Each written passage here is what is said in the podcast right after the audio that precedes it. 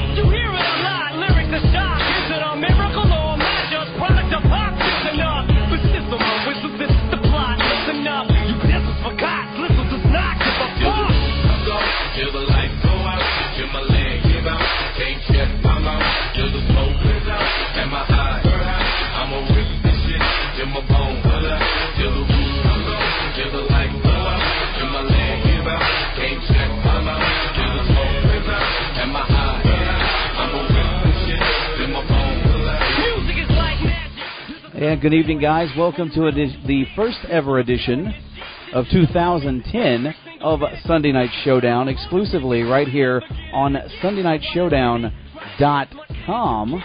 That's right, .com. No longer affiliated with a network anymore, unfortunately. But uh, you know, things happen. We move on, and, and that's just the way that it is. Dave, I've got a hell of a hum in my my headphones. What's going on? And it all stems from your from your thing here. From his thing. It all That that didn't sound good at all. it, it didn't. Anything stemming from Dave's thing, we don't need to, to go into uh, any sort of discussion. But some would say it might stem from Dave's innocuous over intoxication on New Year's Eve, of which he's still trying to rebound from. Just a theory, Dave. He can't talk right now because, He can't talk. believe it or not, Somebody answered my New Year's resolution.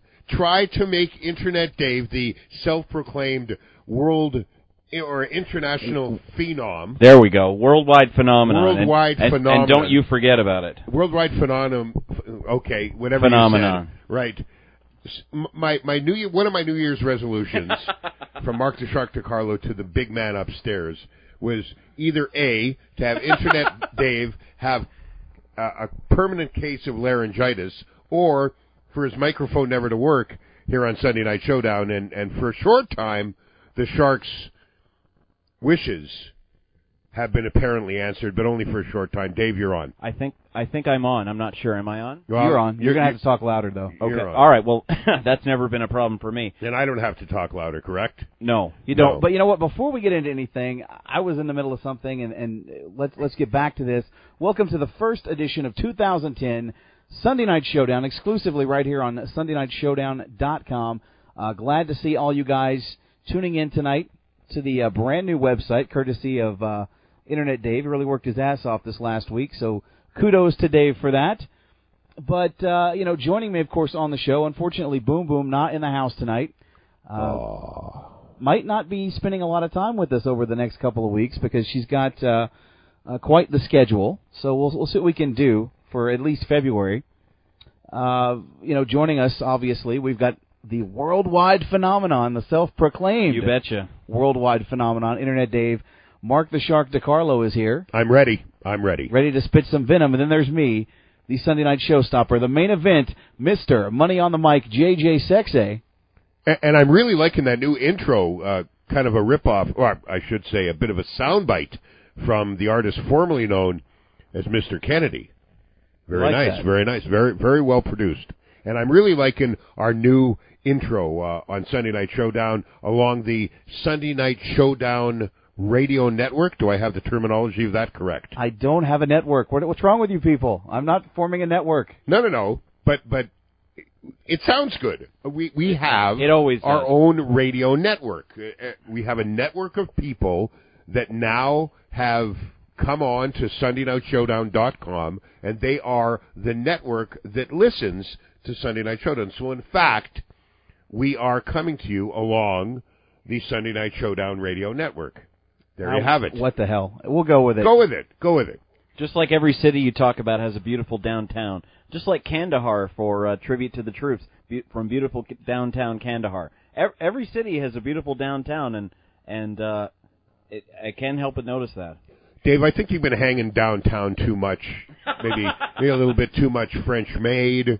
You know, sitting in Guyana Road doing what you do, tossing the loonies and toonies, wishing you had a date on Saturday night, but in fact your only date was the feature coming up next. We won't get too much into that. The- However, Mark the Shark DiCarlo is jacked up. I'm excited. It's 2010. We got through another decade Yes, without without any wellness issues. Although there was the one wellness issue here on Sunday Night Showdown, but we're not going to get into that. By the way, I just want to go on record as saying once again that the legal department uh, of Shark Tank Holdings, uh, Dewey Cheatham and Howe, did uh, clear and rectify the situation whereby Mark the Shark DiCarlo was ungraciously and ferociously, are those words, accused of being in contravention of the Sunday Night Showdown wellness policy when in fact it wasn't I, it was Carl DeMarco. For those of you that remember, we won't get into that too much right now, but 2010 is going to be a great year, not only for Internet Dave, Boom Boom Sexy, JJ Sexy, and Mark the Shark DiCarlo, but for all of our valued listeners here on Sunday Night Showdown. And I'm stunned. Some would say um, I'm amazed at how many that we have in the chat room already. This being our virgin, and I haven't said that too many times over the last decade. This being our virgin flight on the new Sunday Night Showdown network, and I'm happy to, on behalf of everybody here on Sunday Night Showdown, welcome everybody in the chat. Some familiar names and some not so familiar names. Either way, they're all unusual, and and I love them for that. And you know why they listen to us? Because we, like them, could be considered to be unusual. I'll tell you, guys. Uh, I'll tell you to the chatters uh, like Moofy Moosh and Snooky Bum and stuff like that. What? If you want, if you want to change your name, Please do. Just, just click on the name and type in whatever you want. Otherwise, if you want to uh, type into the chat using that name, that that's fine too. It's not like uh, the UStream chat, which we're not using because people who don't register are not allowed to talk as UStreamers like they were about a year ago. So that's why we're using the Xat chat, and uh, it's working out great. It, it looks really cool. And by the way, uh, just for the power Andy Knowles, nobody, I'm sure nobody, is certainly on this side of the mic and in the chat room could be construed as virgins. This is true. Um, you know what? I want to kind of take things in another direction. Uh, there's something that I, I feel that I need to address. I know that it's been uh, it's been a unique week and a half for me. Uh, as most of you know, there was an incident that happened on Wrestling News Live a couple weeks back on the WrestleView Radio Network, and um, I know that Trey Dog got to say his piece on the Tom Van Stone show and he apologized to the listeners of the VIP network. And uh, you know, I think I need to do the same thing. And so, uh, for the WrestleView VIP, the members that are listening to this broadcast tonight, um, I do apologize for the actions that went down between myself and the Trey Dog. Now, I was wrong. Trey was wrong. WrestleView was wrong in some respects. So we've had three wrongs out of the situation. Um, I'm not going to sit here and dog the WrestleView Radio Network because I don't feel that I need to. Um, at the same time, I'm a little disappointed at the way things went down, considering I did bust my ass for them. But that's okay because now you guys get to reap the benefits for free. Because everything I was doing on the WrestleView VIP, I'm now doing over here at SundayNightShowdown.com. So nothing has changed. You just don't have to pay me for it.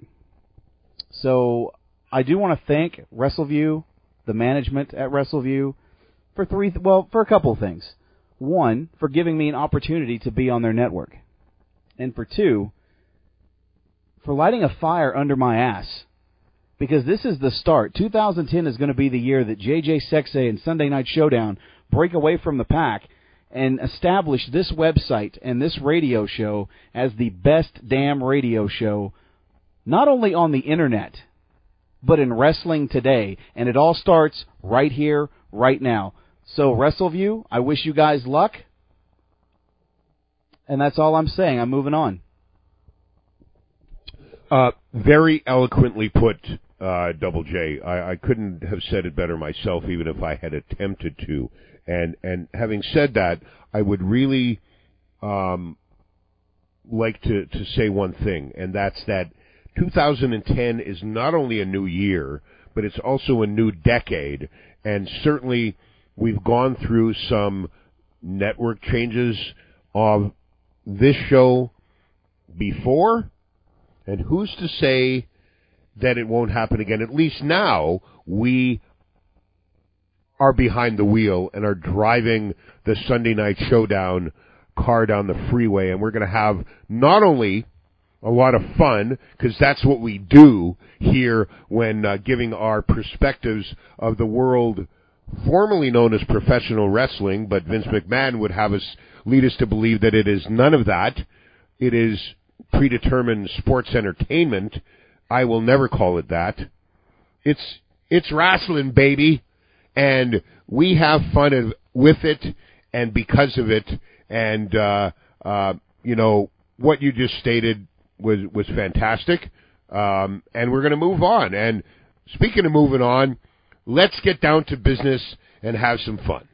Let's do that. And let's go ahead and start. I mean, I know there's a lot of things I want to get to on this program. I want to talk to uh, some of the biggest news stories of the last decade. But before we actually get into that, let's go ahead and talk about what happened. I've been dying to talk about this all week. Let's talk about the one night Monday Night War and everything that went down between TNA Impact featuring Hulk Hogan, uh, the return of the NWO, Val Venis, the Nasty Boys, you name it. And, and on Raw side, we had Bret the Hitman Hart making his return. And I got to be honest, guys, when you talk about Raw, I got to be honest, it gave me goosebumps. And I'm not even a Bret Hart fan, okay? No offense to the guy. I respect his body of work in this business. Not a big Bret Hart fan. Not a big Bret Hart supporter. But just seeing Bret Hart come back to Monday Night Raw after, what, almost 13 years, it was very surreal. It, it actually sent goosebumps up and down my spine when he called out Shawn Michaels at the beginning of the show. And they made amends in the middle of the ring. I mean, and, and you got a Incredible. feeling that you know it could have been, and and it quite possibly could have been somewhat of a work, but you really believed deep down that, and it's a little bit different for me. I've I've I've been a friend of Bret Hart's for twenty years, and I'll get into a little bit of a story, a couple of different stories about Bret Hart eh, later on in the show, but whether it was a work or not, and some would say that it might have been. Um, I personally really think that it was very genuine on behalf of Brett, and certainly on behalf of Shawn Michaels. Um, and we'll never know whether it was a work, but the, the both of them led off the top of the Raw show very, very well, and I I really believe that the whole spot went exceedingly well, and certainly the finish of it w- was very, very good with the two of them hugging and uh, and uh, and continuing along. But I- I really think that the the whole scenario with the two of them doing what they did in bearing the hatchet, and, and let's be honest, I mean, if you watched it, Michaels gave his perspectives. He basically said, "You know, Brett, you deserved a lot of what happened." back in the day. He, Shawn Michaels was always of the opinion that, that Bret Hart had a very high self-esteem of his own work and of himself as a wrestler and as a person, which is the case. Um, Brett, on the other hand, was was obviously very annoyed at not being given the opportunity by Vince McMahon to graciously leave WWF at the time on his way to Ted Turner's WCW under, under his own terms. And Vince did what he did because he was afraid that Brett wouldn't do the job and took matters under his own hands. And it was what it was. And Brett did what he did.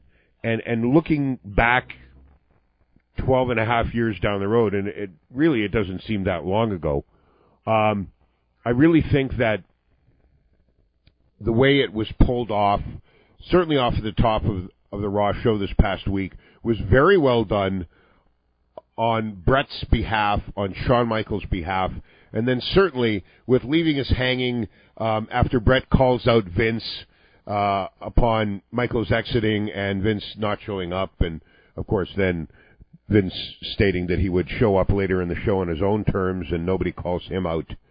And the whole scenario whereby Vince goes along with what Brett had to say and agreed and played out the whole highlight package, if you will, verbally of Brett's career um, at the Royal Rumble, and and certainly the King of the Ring, um, which Brett and Vince made reference to, uh, took place in the very same building at the Nutter Center. Um, was very well done, and then for Vince to announce that the first inductee into one of my favorite nights of the year in wrestling, the WWE Hall of Fame induction ceremony the night before WrestleMania, um, where Vince announced that in fact the patriarch of the Hart wrestling dynasty, if you will, the late great Stu Hart, would be the initial inductee into the 2010 class of the WWE Hall of Fame. Was a fantastic um, thing for Vince to do, and then for him to raise Bret Hart's arm to all four sides of the Nutter Center proceeded, and I'm sure somewhere, if not live, but that Brett's brother Bruce was sitting somewhere really, really, and, and you hear us laughing because maybe you don't know Br- Bruce Hart, but Bruce Hart ran and booked Stampede Wrestling for many, many years, and his favorite heel spot was what Vince did to Brett this past Monday at the end of Raw when he very eloquently and, and very physically gave Bret the Bruce Hart nut shot to the testicular zone and uh, Bret bumped, and it was it was I popped. I'm sure everybody else did. A lot a lot of people were probably very surprised at, at what Vince did. I was not, but immediately when Vince did that, thought of Bruce, and somewhere in the back of my brain, the audio on Bruce Hart was turned up with a very typical, atypical Bruce chuckle, and uh, the whole thing was very well done. But having said that, those three spots were great. Yet the rest of the show was very raw like and very average and, and very not like anything else they have been doing over the last few weeks. Whereas on the other side of the dial, TNA tried to pull out all the stops and, and, and blasted the first half an hour with so many things. We'll get into that in a second, but uh, on the WWE side, on the Raw side, great job with the Bret, Shawn, Vince spots. Rest of the show, highly average. Well, I got to admit, I really enjoyed uh, the Kofi Kingston Randy Orton segment. I thought it went really well. That was well done. Yes, I really did. You know, and I even enjoyed the Chris Jericho and and Bret Hart segment in the back. I thought that went uh, pretty well, where he basically said that Jericho was the biggest screamer of all the guys that ever went through the dungeon, and so I mean, I, I like that. I, I thought and, it was, and certainly Jericho referencing, and I think a lot of people didn't know what the hell he was talking about when when he said that that he was he would stretch Keith. Keith being the the older brother to Brett, and, and who is uh, you know was a firefighter for many years and now is a school teacher as well as Bruce and Ross. And and later in the conversation, when when Brett corrected him and said, actually, it was it was Smith Hart, who, if you've ever met Smith Hart, is a really strange yet really, really, really funny guy. And obviously, Dave, you've met and Yes. talked to Smith. Oh, I have. Um, I've worked with the bastard. yeah, you- Smith. Yeah, yeah. and um, I, I I hasten to say that only a few actually understood what the hell uh, Brett was talking about, but I certainly was one of them, and uh, rather enjoyed the very, very well done um, segment with with Chris Jericho and, and and Bret Hart. And of course, later in the week, it was very interesting to see on SmackDown, and we could talk about this later. Um, the Hart Dynasty, um, Tyson Kidd, David Hart Smith, tagging with Chris Jericho on SmackDown, and and I thought that whole match was highly entertaining. I would agree. Yeah, um, the the six man tag with with Chris Jericho getting involved with the the Hart Dynasty, I think certainly wants it. He wants that to build to maybe a further relationship with Bret Hart to try to get Jericho back on Raw, and uh, this was just the first step. But yeah, that was a great match, and who knows? I mean, there was a lot of talk about why the Hart Dynasty didn't appear and why Bret didn't use his power as guest host to assign himself a permanent position within WWE as a full-time talent, and that's where a couple, a lot of people felt a couple of, were a couple of spots where they kind of dropped the ball. But And of course, Dave, uh, no Bret Hart tomorrow night. no, he's apparently on Raw. There might be some taped segments. What I'm hearing, where they'll they'll edit them into the show. Oh, okay. Well, not yeah, not live tomorrow, but definitely uh, a week from tomorrow in in Knoxville for for Monday Night Raw. So Well, you know, like I said, I thought Raw was uh it was a it was a very typical show, other than the fact yeah, that we typical is a perfect word for it. other than the fact that we did have Bret Hart on it, and you know, you guys talk about the nut shot. I, I got to be honest. I thought Brett no sold it well. He he was up within 30 seconds of getting nut shot. I mean, I don't know. I, I thought Brett had cojones. What what happened there? He just he got up too quick to sell it. But overall, I like the uh, the opening segment with Brett. I like the ending segment with Brett. This is obviously going to go somewhere.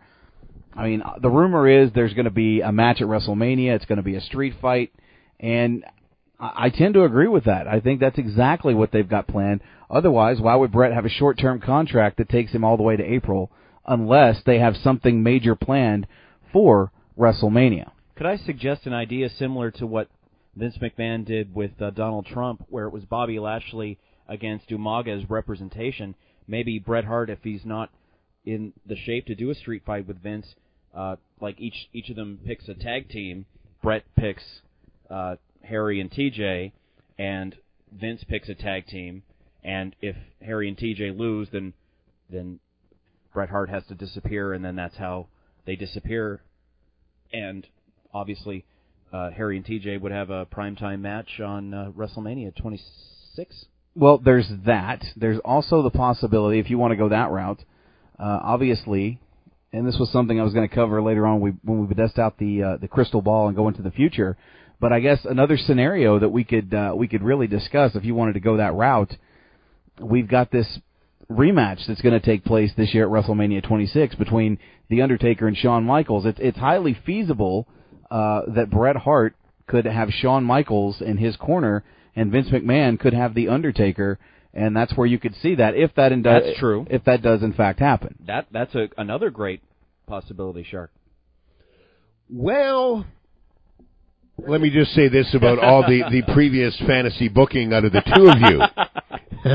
and, and you know what? You you could uh, give your scenarios, and everybody in the chat room can give what they think might happen over the next little while, and what's going to happen with Brett. But the simple fact of the matter is, is that there are only two more, to the best of my knowledge, um, guest hosts lined up for Monday Night Raw unless they have some more that they haven't announced. But of course, tomorrow night, the former world's toughest man, at least he proclaimed that on his last visit on the Oprah Winfrey Show, Iron Mike Tyson, uh, will be the guest host tomorrow night, and that should be really entertaining. Um, rumor has it that uh, one Mister Steve Austin might show up to promote his new endeavor. That could be, and there's What? some. There's some. What? I think we have a bad connection here. What? I, I'm sorry. I Are you saying I'm gonna show up on Raw, boy? What? Everything Stone Cold show up on Raw, give me a hell yeah. hell yeah. All right. Well, Stone Cold uh, once again digging deep into the uh, uh, financial, deep financial pockets, I might add, of the uh, financial powers that be here at Sunday Night Showdown, and and who knows whether Steve Austin will show up to do something with Iron Mike Tyson tomorrow night. Only time will tell, and of course, I don't know. I, I, I kind of feel like I won't punch Mike Tyson in the mouth for interrupting me in Vince Man. I'm gonna beat his ass. I'm gonna bite his ear off, motherfucker. and you know what? When when when you, Mr. Tyson, were not but a couple of weeks ago on the Oprah Winfrey show, you were you were dispelling the rumors that in fact that that you still had some sort of uh, uh, hang up with with hitting women, but you you did a very good job. I must I must say. Mike, you did an outstanding job in not reaching across that five thousand dollar coffee table and giving Oprah what for right across the the hooskow. Thank you very much, Shock. I appreciate it. All right.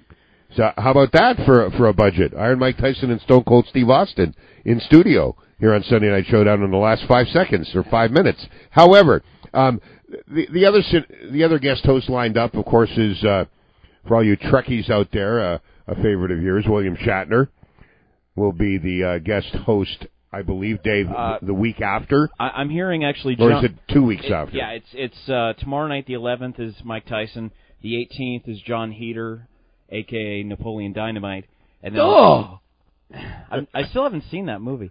And uh, November 25th, or excuse me, November, January 25th, uh, the week before the Royal Rumble is Captain Kirk. There you go. There you go. So you, you have to think that that Brett will. Well, I, I already I already know that they've been at his house here in Calgary, Alberta, Canada, uh, over the last 48 hours. To uh, oh, am I allowed Oh, to say? uh, oh, I can no, say. sorry. Uh. James Roday on the 25th and Shatner on the 1st. James Roday. Okay. Whoever, th- I don't know who that is. Double J. James Roday. Still don't know. I, I have no and idea. You, and you is. know what? Between the three of us, if they've booked a guest host by the name of James Roday on Monday Night Raw in two weeks, and neither one of the three of us knows who the fuck he is, According to Dave Stevens in chat, he Yes. is, uh, I guess, one of the stars of Psych, Psych. Which is what? which is on, I believe, what the USA Network is. is Oh, is that- okay, maybe. I don't know. I, I don't really pay that much attention to Okay, so there's some programming on USA other than Raw. internetwork internetwork promotion going on there from the USA Network to uh, to Raw. Okay, wait. wait. If they were gonna like actually co-promote this with people from USA, then why the fuck don't they have Bruce Campbell on the fucking air? I'd mark hard for Bruce Campbell. I don't know who the fuck James Roday is. Never heard of him. Stacy Keibler. It was it was rumored, you know, i i just this past little while that she wanted to be a guest host s of Monday Night Raw, and they they kind of dissed her. They didn't they didn't even get to her. But Well, I apparently- I'd like to see Stacy's uh, legs make a perfect ass of themselves one more time on Raw. Apparently, they suggested a date to her, and her schedule didn't match up with with their schedule. And she's a busy little girl lately. Apparently, I don't know what she's doing. Maybe she's modeling again. Well, I don't know, but uh, I know that Paul Heyman really, really likes to look at pictures of Stacy Keibler, and hence all of the Stacy Keibler pictures Right. on the Heyman Hustle lately. And speaking of the hustle, uh, his latest column was the day of Raw, January 4th, the Raw versus Impact. So definitely check that out uh, because it talks about the real battle between Spike TV and the USA Network versus World Wrestling Entertainment and TNA Wrestling. and I read that, and that was very, very well done. Very well written, And yeah. uh, uh, Paul Heyman knows the inner workings of uh, behind the scenes of the networks, and that was. Uh, uh, if if you haven't read it, go on to HeymanHustle.com and read his uh, perspectives of the Monday Night War with WWE and TNA. I want to make mention of one other website, and I, I, I never I never plug other websites, but I want to make mention of one thing, and that's the fact that um, this past week uh, was the funeral of Dr. Death Steve Williams. Um, and what a great guy he was. And, and if you haven't been on YouTube to check out some of his matches in Japan, I highly recommend you do so. Some of his tag matches, of course, with the late great, Terry Bam Bam Gordy. Um, some of his UWF tag team matches with the Million Dollar Man Ted DiBiase, second to none. Um, but on JR on, on Jim Ross's blog, JR JR's, JR's barbecue, Barbecue, yeah. dot com blog, yeah. this week his latest blog is about the funeral and who spoke. Uh, Barry Switzer, the the coach of uh, the football coach of the University of Oklahoma, uh, was there and spoke. Terry Taylor um, spoke. Uh, Stan Larry Hansen spoke, and of course Jr. spoke. Oh, wow. And uh, it's a great read, and will give you a great feel of of the guy that Dr. Death Steve Williams was, and how well thought of he was, and what the hell are you guys fucking laughing about? And while reading the chat room, who's funny in there? We, we want to welcome the Trey Dog and the uh, retired WVIP uh, wrest- or WVCW champion Santa Loco, both in the chat room. Wait a minute, wait a minute. Santa Loco is retired. Well, the EFED was retired Okay. from WrestleView, which I will get into later on in the show. We'll discuss that more at length. But uh, So he really doesn't have the belt anymore. he does, nobody has a belt anymore. All the championships were retired. Nice. The the the Fed folded. So Right. we've got to discuss uh, what's going to happen next. But I want to give a quick shout out to the Trey Dog, who uh, apparently I got fired from Wrestling News Live and the WrestleView Radio Network, which I guess now he's back with Wrestling News Live. But I do want to say this: you actually brought up a good point. That was the other thing I wanted to thank WrestleView for was I always wanted to be future endeavored, and I finally got my wish. So now I feel special. They didn't even have the balls. To, I, I th- I swore I wasn't going to go there, but they didn't even have the balls to to give you the the send off that that you were so rightfully deserved. Again, I'm not here to trash them. We're not No. trashing them. So No, no. Well, it was always funny because when I- when I worked at my job, I said to uh, my boss because my boss and I always had a really good relationship. Up I until said- the point you were fired. No, no, no. I, I I quit so I could go back to school. Oh, okay. And he's like, uh, I was I always made the joke. He's like, Dave, I need to give you a piece of paper, and I said, is it is it pink? He said, no, it's not. I said, okay, then I'll accept it. He always we always got a good laugh out of that because I was always You were paranoid about that, right? well, I was always kind of on the brink. It's like, what did I do now? And uh, I, I was it was always on the brink of of disaster. But I always uh, I was joke with him about if, if you're going to hand me a pink piece of paper, then you better bring security with you uh, as you walk me out of the building. Nice. I see they're already they're already getting geared up for whatever incarnation the EFED will have next. They're cutting promos already. Double J in the in the chat room. They are. They are. Uh, let's let's switch gears. I know we're done talking about Raw. Let's talk a little bit about the TNA Impact, which I got to be real honest. I actually chose to watch Impact because here in Canada we uh, actually get a replay of Raw on the score. So I watched the Impact live live, and let me just say this. I really felt like I was watching a really bad version of an old WCW Nitro, or hell, let's go so far as Thunder? to say even Thunder is what it reminded me of. It was just bizarre. I mean, I give TNA credit for trying to do something. The opening match, the Butthole of Doom, as many have called the cage, that will now be permanently retired. Is permanently retired. I really felt bad for uh for poor homicide. Homicide, yeah. who who couldn't get out of the cage, which I thought was fantastic. You know, and the crowd chanting "This is bullshit" and Spike trying to edit on the uh, on the fly was On just the B. hilarious. On That the was B. hilarious. Yeah. Uh, you know, like I said, I really feel bad for homicide. He could not get out of the damn cage, and then all of a sudden we have Jeff Hardy come out. Now the match ended in a DQ in a cage. Why? Actually, Hogan uh, had a, an explanation for that. Appa- apparently, um, they had a, a different idea going, and when that didn't work, they decided to go to the DQ with Homicide using that weapon against everyone else. It, it didn't work because when they arrived at the studio on Monday, there was no door. That's it. Yeah. There was no door. I mean, honestly, I, I just I sat back and Harmony was sitting right beside me, and she's like, "Did that just end in a DQ in a cage?" And I'm like, "Yeah, it did." Her and you, you guys in the rest of North America fell off your proverbial couches at the same time as the rest of us. I, I was in a Justin chat room because I was at our uh, local library, and there were like seven thousand viewers in the uh, in the, the Justin chat room in the Justin uh, dot TV chat room, which to me really showed that that a lot of people cared about what happened that night on both Impact and Raw, and and uh, you couldn't read the postings fast enough. As soon as you read one, ten more went by because everybody couldn't believe, especially unopposed live on a Monday night, how you start the show with that. Maybe it's the third or fourth segment, but how you start a show with a DQ cage match, unbelievable. Well, and, and really, for for the if it didn't have that botched finish, um, it was hard to watch the match because of the thickness of the of the metal bars, um, and, a lot of the other um, TNA cages we've seen over the last couple of years uh, have been really good for.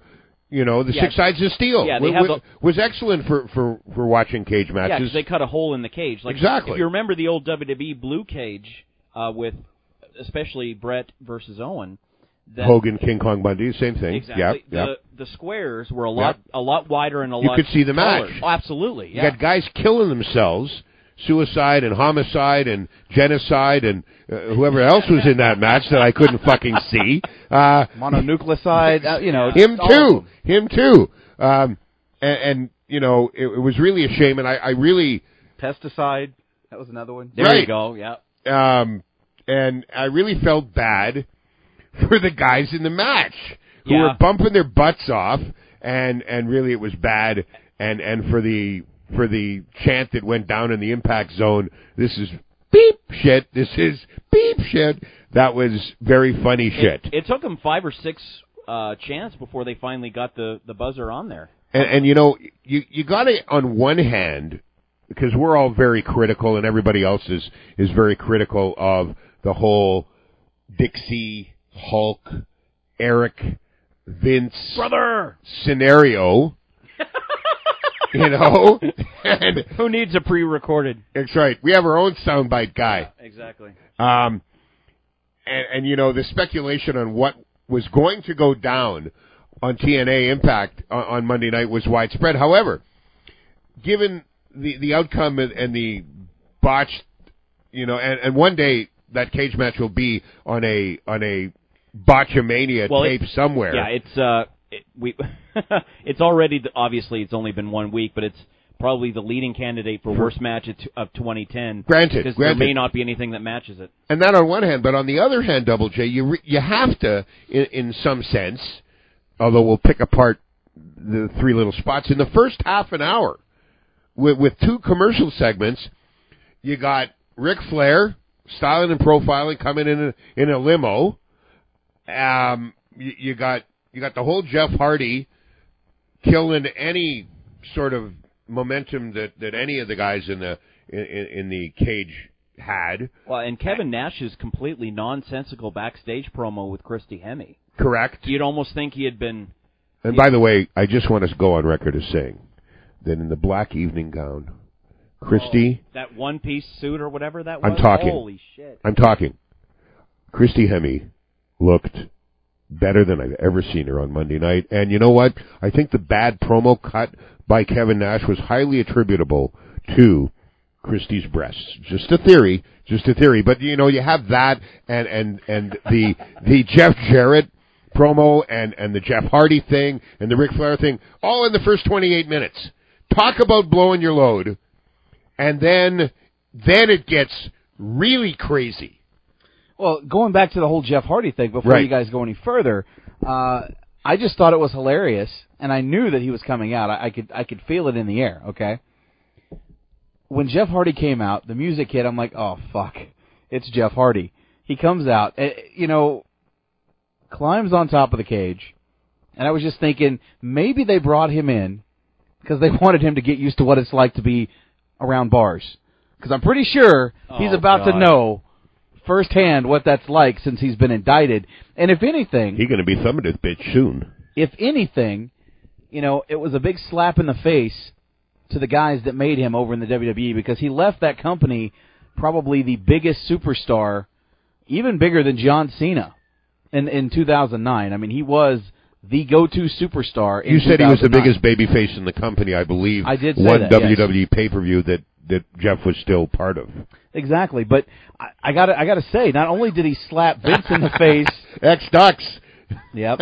Not only did he uh, did he slap Vince in the face in WWE, but I kind of feel sorry for Matt Hardy, who I think is going to job to oblivion now because if Vince can't get back at Jeff Hardy, You'll pay the price. Yeah.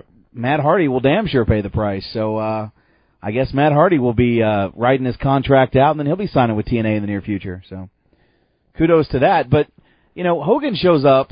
I don't know if you got to that segment or not, but this was the thing that killed me. Hogan shows up, comes out of the limousine, and then when he gets on the microphone, he says, "Oh, I've been in the back talking to the guys all day." But then again, he just showed up in the limousine. So Well, he went to Morton's of Oh. Chicago, up the street from from the Impact Zone, had his a la carte steak dinner, went to the to the dollhouse, went to the rub and tug, uh, which I hear his girlfriend is works at. In what capacity, I haven't quite figured out, but Mark the Shark DeCarlo will find this out, as I'm sure you might suspect. And then he came back to the Impact Zone in the limo. Just a theory. I don't know. I I, I did I did hear Cornette's rant this week, and I thought it was priceless. Wasn't that beautifully done? It was priceless, and actually, I read something today. I believe it was on uh, on WrestleZone. I actually read a comment that was made. Hogan was on Bubba the Love Sponge the other Oh, day, no. which you know is like an everyday thing for Hogan. Who replaced Lauren, by the way. There you go. Um, so he was on Bubba the Love Sponge, and I believe they talked about Cornette's rant, and he actually said, and I quote, that they had thought about bringing Cornette in. Now, let's think back for a second. Cornette was released from the company, left on bad terms because he wanted to have some creative control because he had creative ideas, Yep. and they wouldn't let him in. So the fact that Hogan would say, "Yeah, we were going to bring him in, but he's so negative on the product that you know I just can't bring him in." Well, he was already gone from the company, so nice way to save face there, Hogan.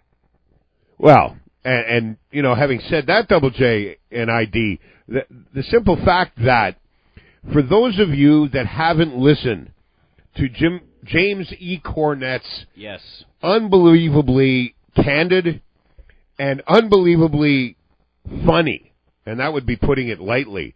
His latest rant, um, and and Dave, I, I think we'll we'll take some time. Go ahead, G- give the listeners. Okay, I, we will the uh, spot. Okay, we'll, we're pro- we will promote it.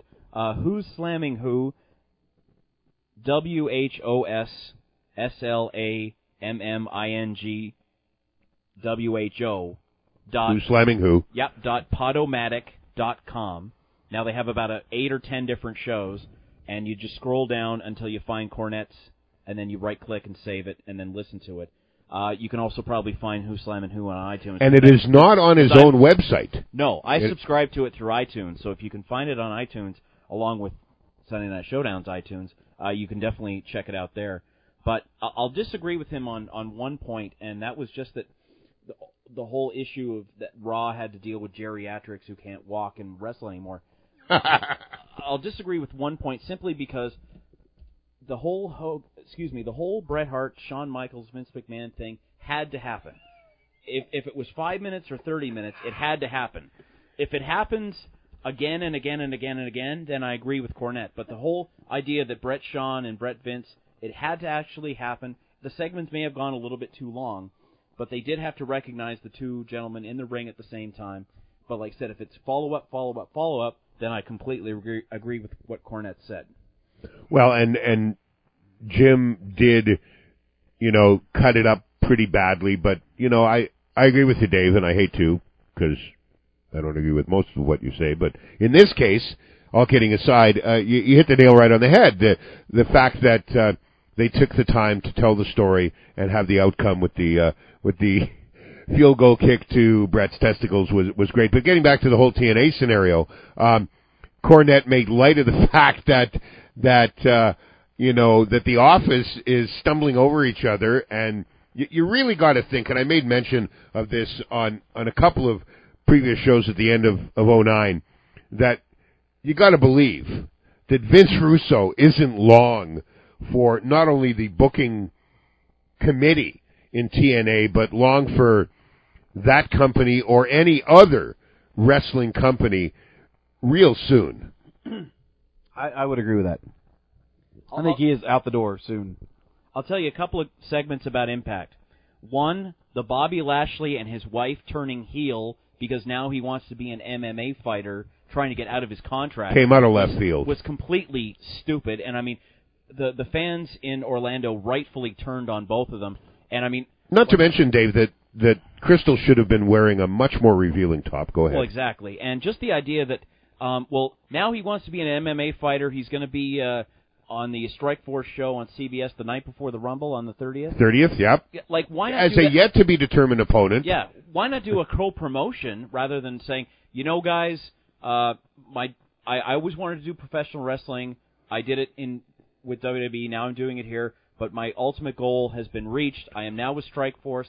I'd love, I'd, I'd like to say thank you very much to TNA and to you, the crowd in Orlando, and di- and do a final farewell. And Dave, great scenario. What- however, what a horrible, Yeah. horrible heel turn that was. And great scenario, but but the simple fact of the matter is, Strike Force is in bed with CBS and Showtime, and obviously TNA is with um, Spike. Spike's owned by the CBS family. Yeah, but I I didn't think that that would happen, and it cer- Well, not, certainly not that I'm going to be on Strike Force on January 30th. Please watch, but just that I've been signed by a a MMA company. And you notice he did no mention of the word Strike Force at all no, in exactly. any of the yeah, promos. that's probably a good thing. And the other underrated segment, Samoa Joe and Abyss busted their ass on Monday, and everyone everyone forgot about it because obviously Kurt Angle and AJ Styles, unbelievable, fantastic. But it's like, well, that was the only decent wrestling match. Except for how, ma- how many ankle locks attempts? Yeah, I was going to say the only problem I had with AJ and Angle, it just seems like, and this is Angle's go-to move. Every time he does anything, it's all about the ankle lock. And I understand that, you know, that's his finish, that's what he's going for. But every move has to be the ankle lock. Uh, that kind of bothered me. I know they were going with reversals after this and that. I thought it was a good match. Don't get me wrong. I'm not saying that I thought it was horrible, but I did think that just a little bit too much of the angle, the the uh, the ankle lock. Excuse me. The ankle angle. The angle lock. Yeah. There you go. but the ankle angle, yes, But absolutely. yeah, but yeah, uh, uh, Abyss and Samoa Joe did a fantastic job. Right. And uh, I, I got to tell you, we'll give you a couple of spoilers to to Genesis, and one is the Nasty Boys against 3D. Oh, and, How dare you give spoilers on this show? and, And Hall and Nash against Beer Money. So we're going to be here for Genesis. We're going to cover Hey, Genesis yo. live. But I, oh my God. Hey, yo! Does everybody come here to see beer money? or did everybody come here to see the NWO? One more for the good guys.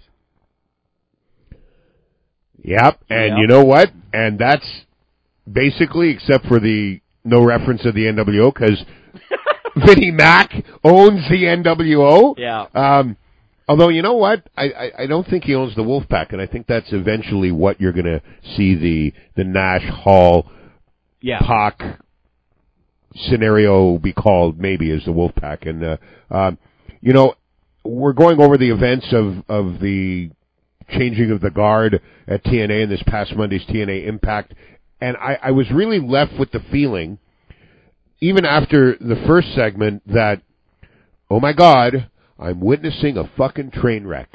And you know what? As as every segment went off, except for a couple, the the, the Joe Abyss match was was well done. Yep, very underrated Um, and forgotten. and about. there were some other really good things I really liked. I, I really liked Jeff. It's uh, you- Dave. It's not school. You don't have to put up your hand when you want to talk. Just, Mr. Carter. Pick me, pick me, pick me. Ooh, ooh. Okay, Horshack. um, but I, I really feel that there were some excellent spots and segments in TNA Impact this past Monday. I liked the the Jeff Jarrett promo.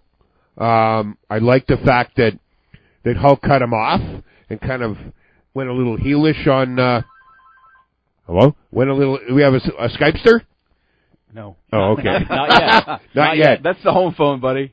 Okay. Um, and, and there were some other good things, but all in all, these people, and, and Jim Cornette said it properly, these people have to sit down well in advance and think about not only what they're booking and what they're doing on the one show, but they really have to think about the outcome of the matches, the setups for the for the storylines and the angles that are going to play off into future shows. And I mean, they left us hanging with, you know, who was beating up Rhino, who left the Motor City Machine Guns laying. We didn't find that out. We, we didn't find out uh, what Flair was up to, who's asso- his association might be with, and why he was even there. We didn't find that out.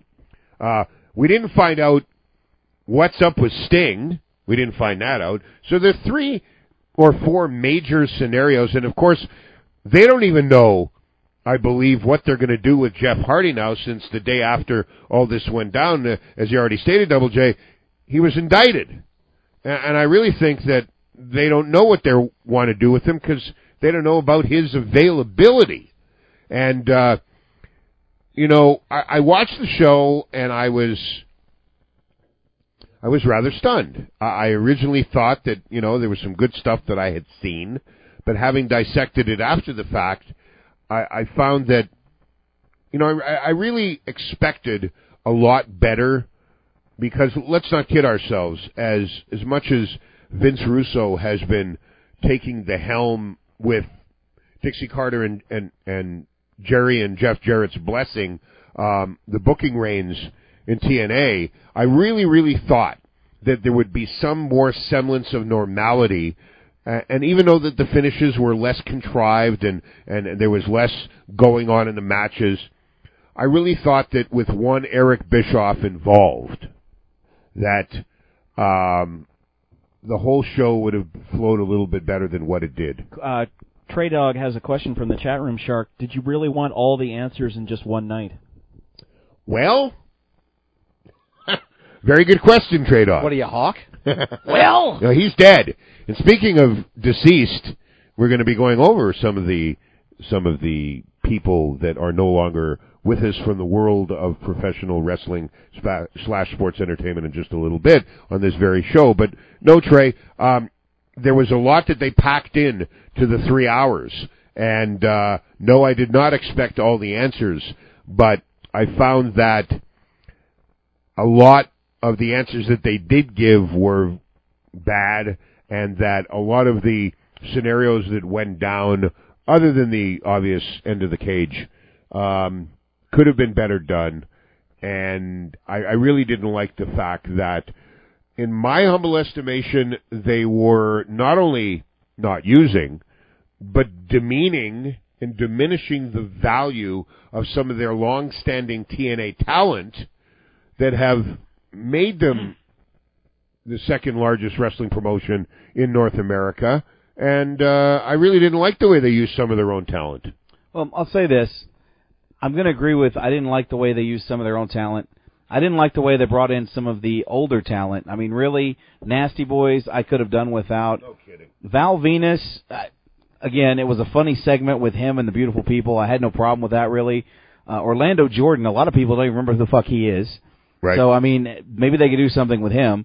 Um, to me, one of the only things that I felt they really did right on Monday Night on Impact and it's because I'm a big fan of Elijah Burke. I think he's got tons of potential. I'm not big into the Pope gimmick, but his athleticism, his ability, what he can do in that ring really, to me, solidifies him a superstar. And the fact they gave him a clean win over Desmond Wolf is fantastic, and I hope that they continue to push that along because I think that he's got tons of potential and could be a major star for that company. So, And my favorite new tagline, the Pope has spoken. that is nice. That, I love that. And you know what? He's doing a good job. Yeah, Elijah Burke's doing a fantastic job. Uh, one more point for me about Impact, and this is uh, this is agreeing with what Cornette said on his show was the whole thing that uh, between Matt Morgan and and uh, the the tag team match that he had against Raven and Dr. Stevie, the fact that that lasted five seconds in favor of the extra long Mick Foley and Nasty Boys trying to get through security video segments didn't obviously that that didn't show very well for for Matt Morgan and uh, Supermex uh, Hernandez. And, and you know, I think we all know exactly who was behind the attacks, behind you know Beer Money, the the motors, the Motor City Machine Guns. Damn. Blah, blah, blah. What's in your big gulp? Believe it or not, uh, there, it, it's no alcohol tonight. No, I'm we're, just- we're we're we're we're clean. We're a clean broadcast tonight, that's right, clean and sober. right? You know, I recently got fired, so I'm I'm trying to you know, Reinvent- clean up my act. to, you know rein- rein- to reinvent the wellness here on Sunday Night Showdown. but but for the most part, like I said, no. Um, I mean, we're all going to figure it out. It, it's obviously Hall and Nash, and you know the kid, which I'm hoping that they really do something with Waltman. I don't have a problem with him per se. And, and you know what? He looked really good. He did. He really I, I- did. I, just hope that this is not a, a two or three week thing where they come out and, you know, it even looked to me at the end of uh, the show that Nash was talking to to Hall that he looked drunk, and it looked like Nash pulled him to the side and said, "You need to sober your shit up." I, I, maybe that's just me, but that's what it looked like. I mean, I, I could be Maybe- starting a rumor here, but Maybe maybe it was meant to look like that. uh, maybe it was. I don't know. I just and, and I'm a big fan of Razor Ramon. I've always been a Razor Mark. So I would like to see Scott Hall do something with a company as long as he continues to show up, he continues to stay sober. Same with Sean Waltman. I I just I felt like some of the people they brought in, Brutus Beefcake, the Nasty Boys, nobody cares. This And- is, this is about building your talents up. Absolutely. And it just seems to me that no matter what TNA does, it's always about going out and picking up former stars that the WWE made famous. And nobody can argue that point because that's what they do. I mean, literally, Harmony has been reading Eric Bischoff's book, uh, Controversy Creates Cash. She's been reading that over the last couple of weeks. And she's been very insightful with me about what she's read even down to everything that's happening in TNA is almost identical to what happened when they signed Hulk Hogan and WCW. From when Hulk Hogan signed with WCW, they had a parade at what MGM or, or Disney Studios. They Disney. did the same thing in Orlando when they did it this this, this last time. Yep. Okay, everything they're doing is the same thing that they started with WCW. They brought in Hogan's friends. They brought in Savage. They brought in Beefcake. They brought in, you know, this guy, this guy, this guy. It's all the same, you know, and I, I really want them to succeed. I, I'm not going to sit here and be a TNA hater. I want to see them really grasp the ball and run with it and make some type of uh, some type of dent in the armor of the WWE. I want to see them honestly right here right now. I want to see them go head to head with them every week on Monday nights. I hope that they move that show over there because Yep. you know what? It's competition and it breeds good for both companies. Vince is at his best when he has somebody infringing on his territory. That's why the Monday Night Wars were so great. Is it going to be the same as it was? No, absolutely not. Factors have, have changed. I don't think TNA will ever beat WWE in the ratings. But I want to see them run head to head because if I'm bored watching Monday Night Raw, I want to know that there's an option that I can turn the channel Click. and watch something else. Yep. And don't you think that would push uh, the score in in Canada to remove that 15 minute delay as well? Absolutely it would. But uh, one quick point that I'll give both companies credit for: quarter one in the uh, head-to-head, 8.3 million people watching, and that's no matter how good or bad that was, 8.3 million total wrestling fans watching wrestling on TV In the And- first quarter of each show. Well, in, in the first in, Collectively. the first opposed hour. Yep. Uh, it, that's, I mean, it did drop off after that, but 8.3 million people wanting to see what's going on. That's unreal. It is is is fantastic. I mean, when when Raw was drawing a 3.5, that meant maybe four people were watching. So this got 8.3 million people watching, which no matter who- what the company is, who they are, what they're doing, Yep. that's a positive. Listen, and, and I couldn't agree with you guys more. I mean, uh, my whole perspective is I, I really want TNA to, to do well. And like you said, Double J, if TNA is doing well, the competition breeds better programming, and the benefactors of all of it are us wrestling fans that would like to have better product and better storylines and matches out of not only WWE but TNA, and of course now, speaking of James E. Cornette, Dave, Ring of Honor, Yep. High Def Net, I've got eight, net. East, eight Eastern, six o'clock Mountain, Yep. five o'clock on the West Coast, um, every know- night, you know- every Monday night. Sorry. and and uh, right now there is talk with the powers that be at TNA and Spike that maybe eventually, sooner than later, that they're going to move, or maybe not move. They'll they'll continue to have the replay on Thursday night, but in fact they'll they'll do it live on Monday night, head to head with with Raw. Uh, but two points I want to make about about Impact. One, I will not listen to another Bubba the Love Sponge segment. I will either mute or go to another channel. And two, the funniest thing happened when the Wolfpack or the NWO, wherever we want to call Hall Nash and uh, and uh, Waltman came on, is I had a phone call in that first segment. It was none other than Rick Titan. And he, I pick, I recognized his number, who, for those of you that don't know, was the second Razor Ramon in WWF. And I picked up the phone because I saw his number on the call display, and I said, yes. And he said, as you might expect, Hey yo, oye me chico. and I just about fucking fell off the couch because I hadn't spoken to Rick Titan slash Bognar for a number of months, and of course he picked the most opportune opportune time to call me, and we we had a good laugh and a good chuckle, and and told some Bad News Allen stories, and and and by the way, on our new incarnation of this very show, Sunday Night Showdown. The Shark is already working, and I know you are too, Double J, on a couple of guests that we're going to book and having segments on this very show. I'm looking forward to that.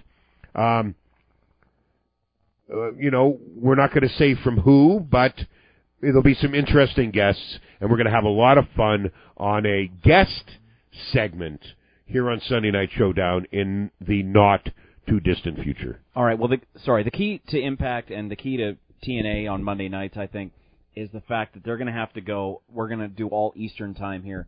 If Raw is nine to eleven Eastern, TNA has got to do the Nitro spot of eight to ten Eastern.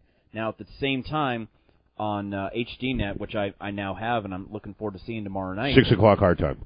Exactly. Yeah. Ring of Honor is from eight to nine Eastern, and if TNA moves to eight to nine Eastern, I would strongly suggest, despite Cornette's point of view, They that move they that they move to Tuesday or something, uh, because that way you have an unopposed night, and people aren't like. Could TNA bury Ring of Honor's audience? Maybe. Well, here- here's and, that, and that's enough of a key to me. Here, here's the thing with respect to HDNet in the States and in Canada, and certainly in Canada, but even in the States, HDNet, which of course carries the Ring of Honor weekly show for an hour, um, it's not on basic cable. You have to pay extra to get Yeah, HDNet, cable, yeah. like in Canada, and that is the one downfall that will continue to be the case with HDNet in Canada and the States, just like you know, just like the Fight Network here in Canada. That, Yeah, exactly. that that's their downfall is that uh, you know, unless you have a digital cable terminal, you're not going to find it. Right. Uh, you know what? HDNet, they have, if you're an MMA fan, they have got probably 10 to 15 hours of, of, uh, unique mix, mixed martial arts programming every week. I just go through my, my, uh, HDNet listings and cannot believe all the different promotions that HDNet is, is using and, and obviously shooting in high definition. Yeah. I caught MMA Worldwide, that, the feature show, and boy, is that a piece of crap. Um, the, the Sounds like you really feel there, Dave. well, the host is a complete jerk. I, I, it just amazed me how he gets all this access. I've never heard you so negative about anything. Ah, the guy was a dink. Nice. And, uh, wow. Shoot. but you know what? Shoot, shoot, Gi- shoot. give credit. give credit to HDNet and um, and to Mark Cuban, and uh, hopefully, like I Isn't said, it they, they decide to move to a different night. Isn't it funny that Mark Cuban just hosted Monday Night Raw, and he is the owner of HDNet, the the network that the, that shows I, I think if Ring they, of Honor on Monday nights. I think if they were against each other, he would have he would not have uh, put that against it. Well, you know, just just to quickly, you know, reiterate the fact that Mark Cuban basically came on Raw just so he get revenge on Randy Orton. Let's, I mean, let's let's call a spade a spade. I mean, six years after the fact, he figured he should go in there and and you know do something to Randy Orton. But you know, that being said, I hope I hope one thing with respect to Ring of Honor is that a they have some more high profile television time and not on Monday night, and that it is very mo- more easily seen by the wrestling fans because um, it's a fantastic show. There's some there's some great workers on that show right now, and yes, they've gone through the, you know, Nigel McGuinness and Brian Danielson leaving, um, and and those were arguably t- their two biggest stars. But you know what? Watch that show, guys and girls out there, and you'll be if you haven't seen Ring of Honor or maybe only seen a bit of it, it is highly entertaining. And now with Cornette at the reins, it will be funny too. Tyler Black, guy to watch. Thanks to Johnny Devine for that information. And Tyler Black, Canadian. Oh my God! On that note, we're going to take our first commercial break of the evening. Come back, You need to go have a dump after that Canadian push, didn't, don't you? God. I know. Dave, and this whole damn he's Canadian.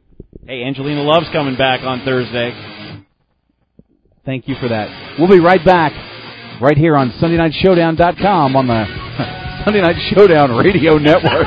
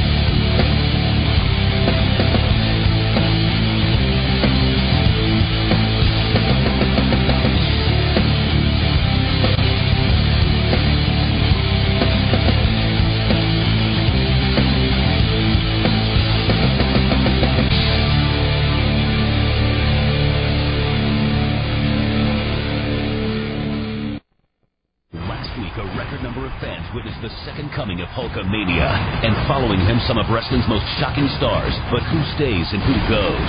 Who else is on the way? Find out Thursday on an all-new Impact.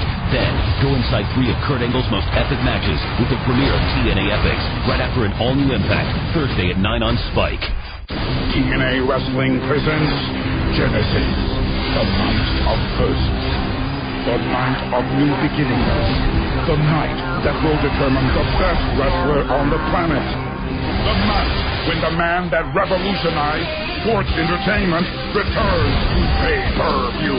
Hulk Hogan is back. What you gonna do, Hulkamaniacs? TNA Wrestling presents Genesis, live Sunday, January 17th on pay-per-view. On January 17th, TNA Wrestling presents Genesis, a night of first, where Hulk Hogan makes his TNA pay-per-view debut, and the best wrestler in the world will be determined. Before it all goes down, TNA Wrestling's Before the Bell goes behind the curtain to look at the events leading up to January 17th. What you gonna do, Hulkamaniacs? TNA Wrestling presents Before the Bell, premiering Monday, January 11th at 4 p.m. Eastern on the 101 Network, only on DirecTV. The greatest matches, the unbelievable moments, the best wrestlers in the world. And we are underway. TNA Wrestling presents a brand new series, Epics, hosted by the hardcore legend Mick Foley. Relive the most epic TNA matches for the first time ever on free TV. TNA Wrestling presents Epics featuring Kurt Angle, premiering January 14th, right after Impact, only on Spike. Not getting enough TNA wrestling? It's time to join TNA Video Vault. TNA Video Vault gives you access to over 300 hours of TNA programming, including every pay-per-view and DVD ever released, as well as other exclusive TNA programs. Get unlimited viewing access for as little as $4.17 per month. Go to TNAVideoVault.com to get started today.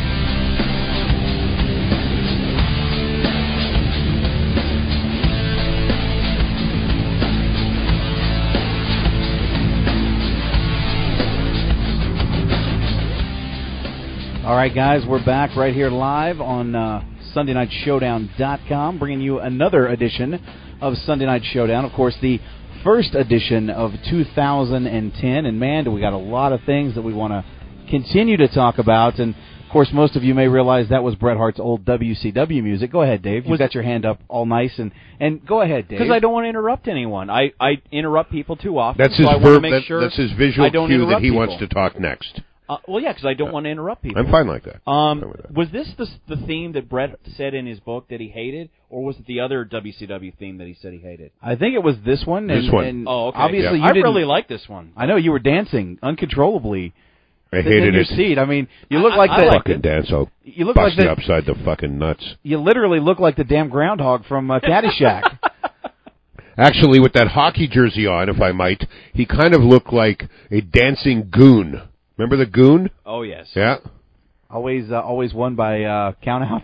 Who was the goon? Quick, Oh, no, wait. Mi- Mister No idea. Mister Trivia. Who was the goon? Who played the goon? Some fucking Canadian. I don't know. No, who no, no, no, was. no, no. It was it was Scott Hogg, And he is. one of the long riders, And I should know him. Why? because he was from Oklahoma. Oh well, I lived in Arkansas at the time, so All I right, all guess right, all right. that really didn't preclude me. All right. No, one of the long riders. That was a uh, famous cowboyish tag team from the old AWA. Yeah, and uh, for more information about the Goon and the Long Riders, check out uh, Online World Wrestling. I, I, I still miss the Berserker. Huss, Huss, Huss, Huss. Huss. And of course, Nord the Barbarian, aka the Berserker, got the Huss from his good friend, the late great, who was stabbed to death in a shower in Puerto Rico. Eddie Gilbert? No. No, God, I knew you were going to get it why, wrong. Why did you say Eddie Gilbert? Eddie Gilbert? Gilbert, wow, was not stabbed to death. No. Brody.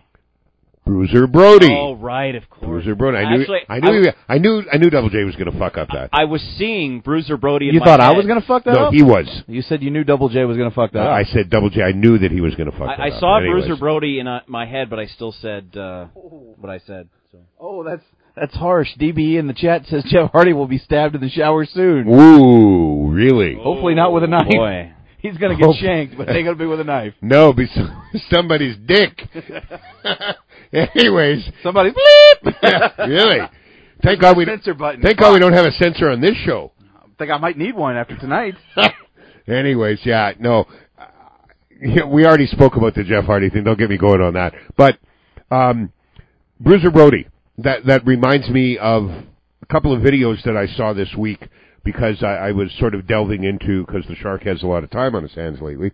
Uh, I was delving into a lot of video on YouTube and uh, looking at a lot of uh, uh, Doctor Death, Bam Bam Gordy matches in Japan, um, and some some great matches that Bruiser Brody had in Japan. What are you guys snickering at? Jeff Hardy, Oh, better hop Morgan Freeman up soon and ends up in jail because his Shawshank ain't gonna be so easy.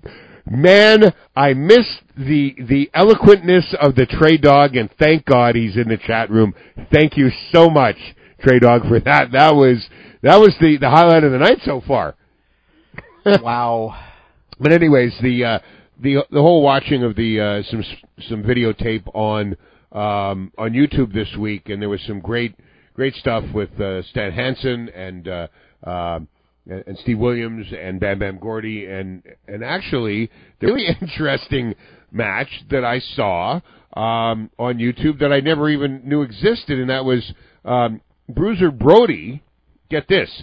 Bruiser Brody and Steve Dr. Death Williams against Abdullah the Butcher and none other than Bad News Allen. Oh wow! And it went 34 minutes. This is a YouTube video. Uh, Yo- YouTube from I Oh, bel- wow. from from All Japan, circa 1989, wow. and uh, um, it was wow. In a word, it was wow. Look it up. Um, Yeah, definitely. a- and and funny because the New Japan Pro Wrestling show from two weeks ago, or from, pardon me, from last week, that of course Team 3D was at and dropped their IWGP Tag Team straps back to the Japanese team at the show attended at at the Tokyo Dome by over 42,000 people.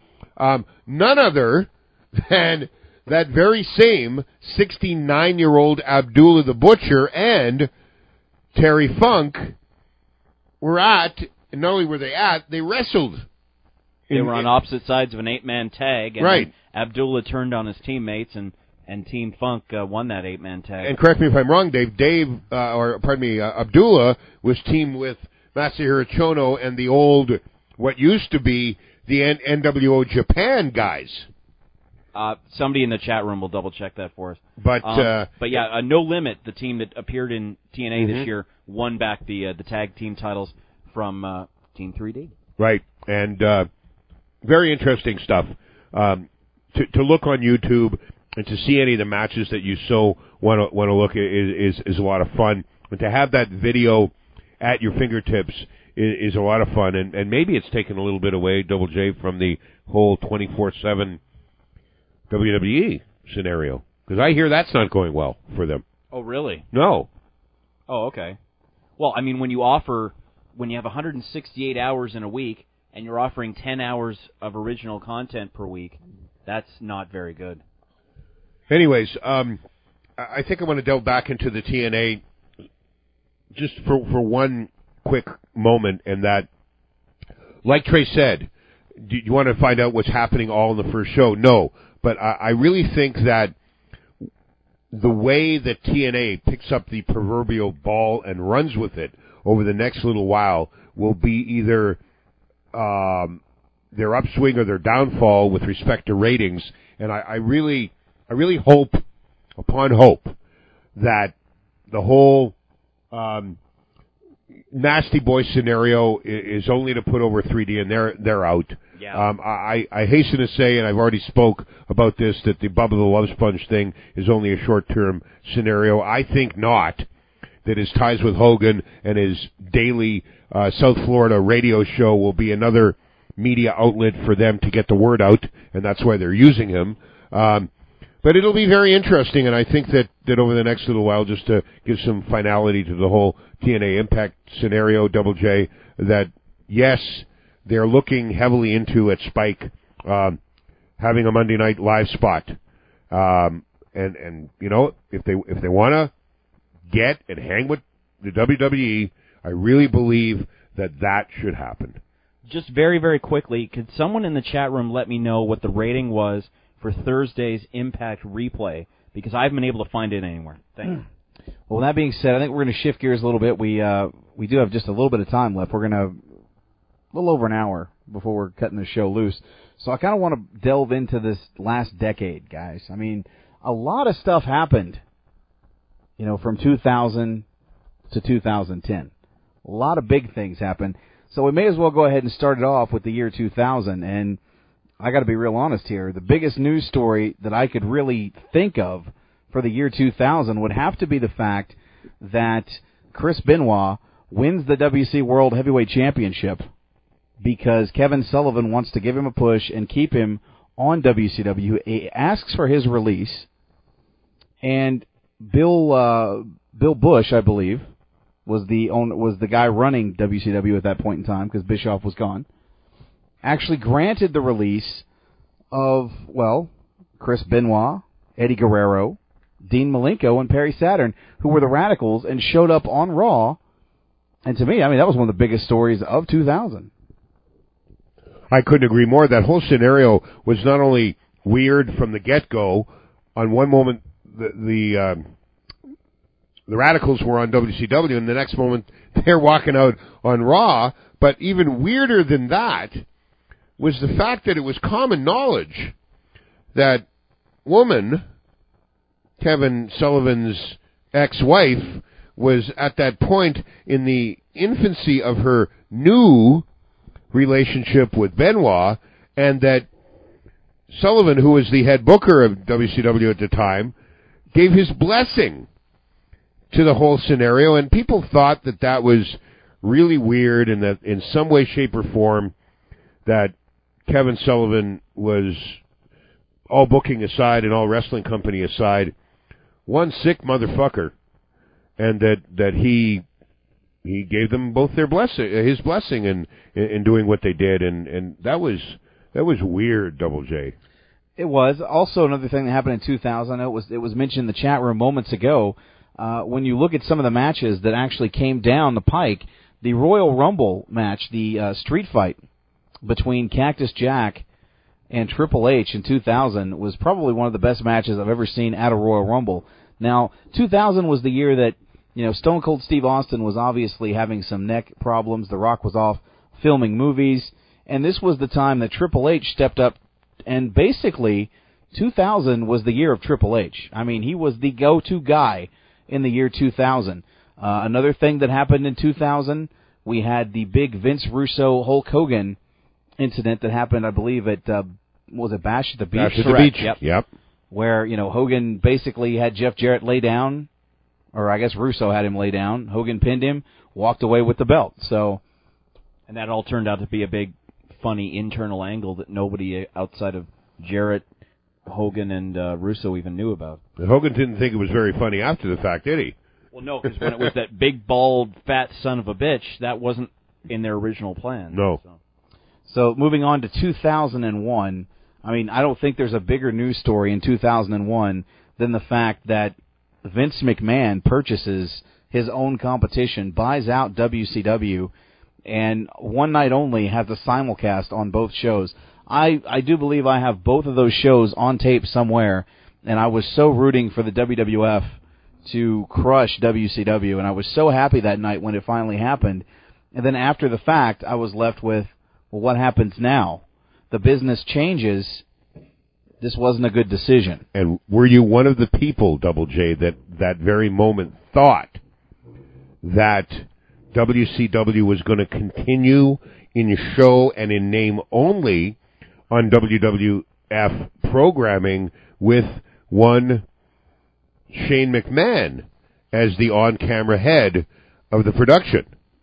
Well, you know, I know I've said this many times before. I always felt like they really dropped the ball uh, with this whole WCW buyout. I think Shane could have could have done a fantastic job. Rather than a brand split, we could have had still the WWE and WCW running head to head against each other, and it was a great storyline. But it was it was milked. It was watered down basically uh, because you didn't have any of the big names that WCW had. I mean, you had the young guys like Lance Storm, and you had the Natural Born Thrillers. There was no Steiner, there was no Sting, there was no Nash. You know, there was no main event talent. Not enough to do an invasion. angle. Exactly, Yeah. and it it really killed it. I think that had you had those guys, it would have really made that scenario a lot better. And you know, damn, I I you know years later I still hate the brand split. I think that they really screwed that up. They should have kept WCW as a viable option. And who knows uh, if they had done that, we still might have WCW at least in name this very day. And uh, the, th- the third brand could still be ECW. And, and I, I've said this on this very show many times that uh, I really had wished that Vinny had left Paulie Heyman, that is, at the helm of ECW because I really think that the show would be as interesting as any on WWE programming. But you know, hindsight is twenty twenty, and really, we'll never know. Well, I think Vince McMahon's ego over the last ten years has been his biggest downfall. Yeah, I mean, obviously him I and uh, uh, Paul Heyman had their big issues after December to Dismember, and how big of a horrible pay per view that was. That might be the worst pay per view of, of of the 2000s. And that was a good name for it too, right, Dave? yeah, dis- yeah, exa- and I remember exactly. Well, I, we all remember where we were that night, but it was uh, that was his biggest problem. He should have paid out for Nat, Nash and Hogan and Sting and Steiner and and and gu- guys like that because Booker T was not going to. Booker T and the Thrillers were not going to And handle DDP? everything. And DDP? Ex- exactly. And Good even God. if even if they were in the, Wait a minute, the wait a minute. Twilight DDP. Good God! God, I missed that. Even if they were in the twilight of the careers, at least that may may have maintained some WCW fans. And I mean, maybe maybe the worst match of the 2000s was the uh, mainstream match was Booker T against against Buff Bagwell. His, with, wait, in- his buffness. his his royal buffness. Right. That's right. I feel bad for a guy like Scott Hudson who kind of Scott Hudson who kind of got squeezed out based on how poorly everything was done, and of course the invasion with the ECW uh, originals turning on their their current employers, and of course what really ruined it for uh, for that was was Stone Cold Steve Austin and uh, Kurt Angle being a part of the alliance because they thought that without Austin and Angle that the alliance just wasn't strong enough, but it actually ended up being a, a major negative towards that whole invasion angle between June and and November. It was funny because I was working that that whole year and um, I bought every pay per view WWE had for like forty bucks just so I could watch it myself because I was so interested in what was going on, like King of the Ring and and and Invasion and SummerSlam and Survivor Series, and it was just an amazing year, but an amazing failure. I mean, one of the big matches I remember from 2001 was was Shane McMahon against Kurt Angle at King of the Ring, where Shane McMahon went through those shards of glass, and uh, and you mean you mean when he was thrown through the backdrop three or four times before Yeah. the glass finally broke? That was a sick ass match. But you know, Yeah. you're you're also one of the guys that, uh, and I've heard this from other people too. I, I'm not really privy to to agree with you, but you've said all along that you think the best WrestleMania of all time was, WrestleMania 17. X7. It's, it's the greatest pay per view in the history of North American wrestling. To Wow. this day, Wow. to this day, it still is. And- and And every- I'll argue that point with anybody. And every if you want time to. I hear you say that, I still finding myself Tell as Double what J as Double J just did, saying, "Wow, tell me what the tell me what the other option is. three, hands down, three, No, no." three is very very close, but 17, I think 17 knocked three off the top of the pedal. We might have to watch 17 and and sure see it again. Absolutely. Well, I'm not going to comment on what, what I thought the best WrestleMania was. we're gonna we're gonna move on because I think You've you know, already commented many, many times on what you think is the best re- WrestleMania, and just to refresh our, our memories, you think the best WrestleMania is? No comment. I'm shutting that shit down. All right. Um, okay, so we're going to move into 2002. Two.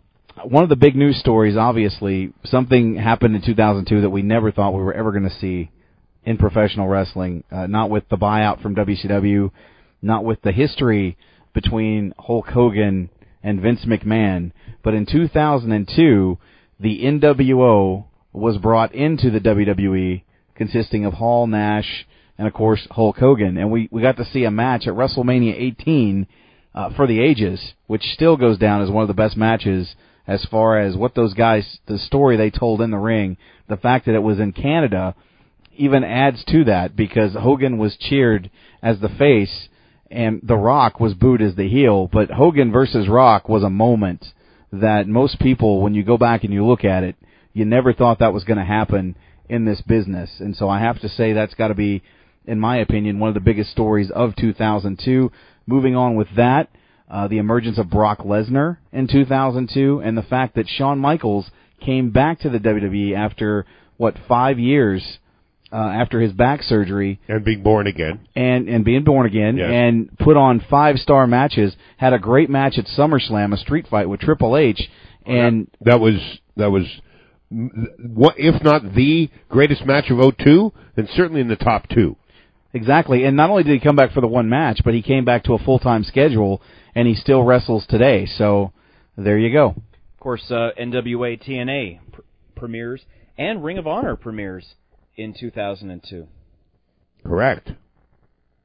And once again, WrestleMania 18, very very solid show. Obviously, Chris Jericho and and and and Triple H is the main event. I mean, we had a we had Jason Clevitt was there, Wes Watanko, another friend of mine was there that day, and they uh, they told me about how many people left, five to ten thousand people, as soon as Rock and and Hogan were over, just walked out and because the crowd was dead after that match because Rock and uh, and Hogan took so much out of the crowd that Jericho versus Triple H was just a complete afterthought.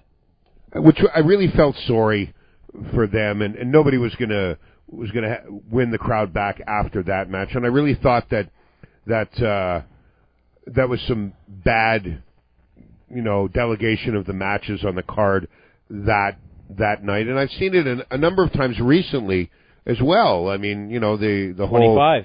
25, the the the, the Triple H Randy Orton, uh, you know, being sent out mercil- mercifully uh, after after uh, Michaels and the Undertaker. Um, just horrible, and I you, you really feel for for situations like that. But uh, um, 02 was a good year.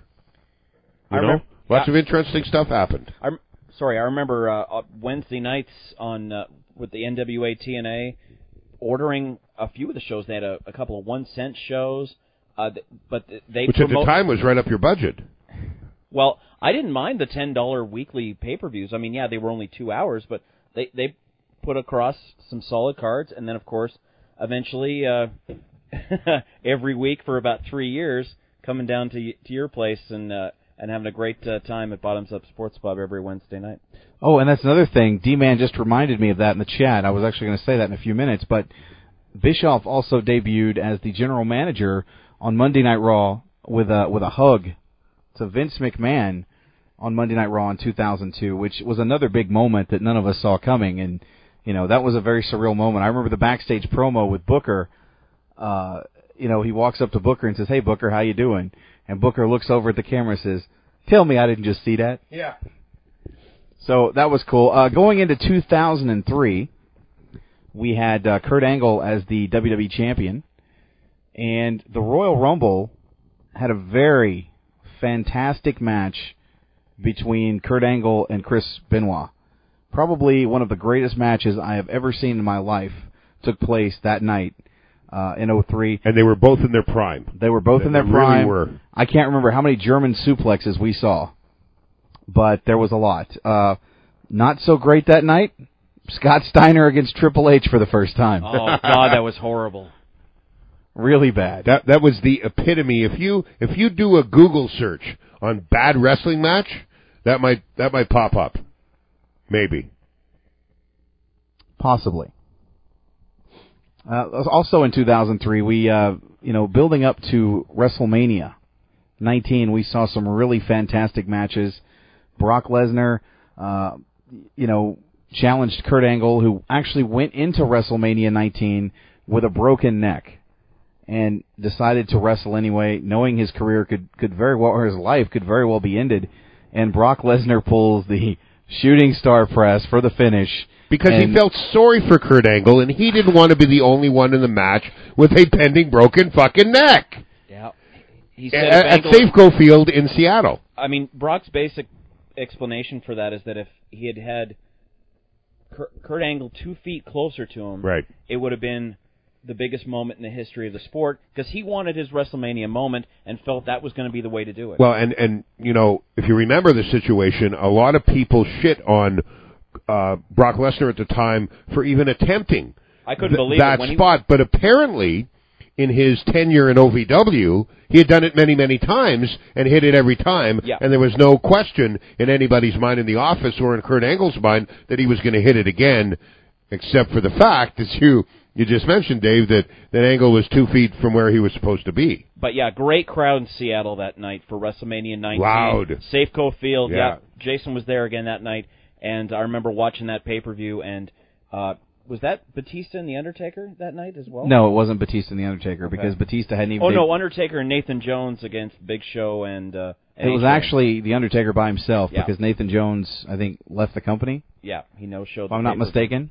Um, you know, also on that card, the match that stole the show for me was Shawn Michaels and Chris Jericho. Oh yeah, fantastic. Without a doubt. I mean, those guys went out there and busted their ass and put on a five star match, and you know, I I'm starting to think maybe WrestleMania 19 might uh, might be the run for the money right there, Dave. Well, if it hadn't been for Brock's incident, it, it may very well have. Been. It was still a great match up until that point. Oh yeah, it was a fantastic match. Really, really solid. So I mean, I, I still don't get the complaint on that. I mean, Booker Triple H wasn't that great, No, it wasn't. you know, but everything else was was you know really Well- good. And, and Rock and Austin, this was this, you got to Rock remember Austin too. three. Rock Austin three. Rock goes over because you know Austin had some serious health problems. Like they almost thought he was going to die. You know, just a day before WrestleMania, he was in the hospital, and so he knew this was going to be his last match. I thought it was great to give The Rock a final victory over Austin, who he'd never beaten. Well, I mean, 03 and 04 was really the height of of Triple H, obviously marrying Stephanie McMahon, and it becoming the the McMahon Helmsley era, both on camera and off camera, where Triple H had to be the champion. He had to be in the limelight all the time, and obviously that's really calmed down in the last three to four years.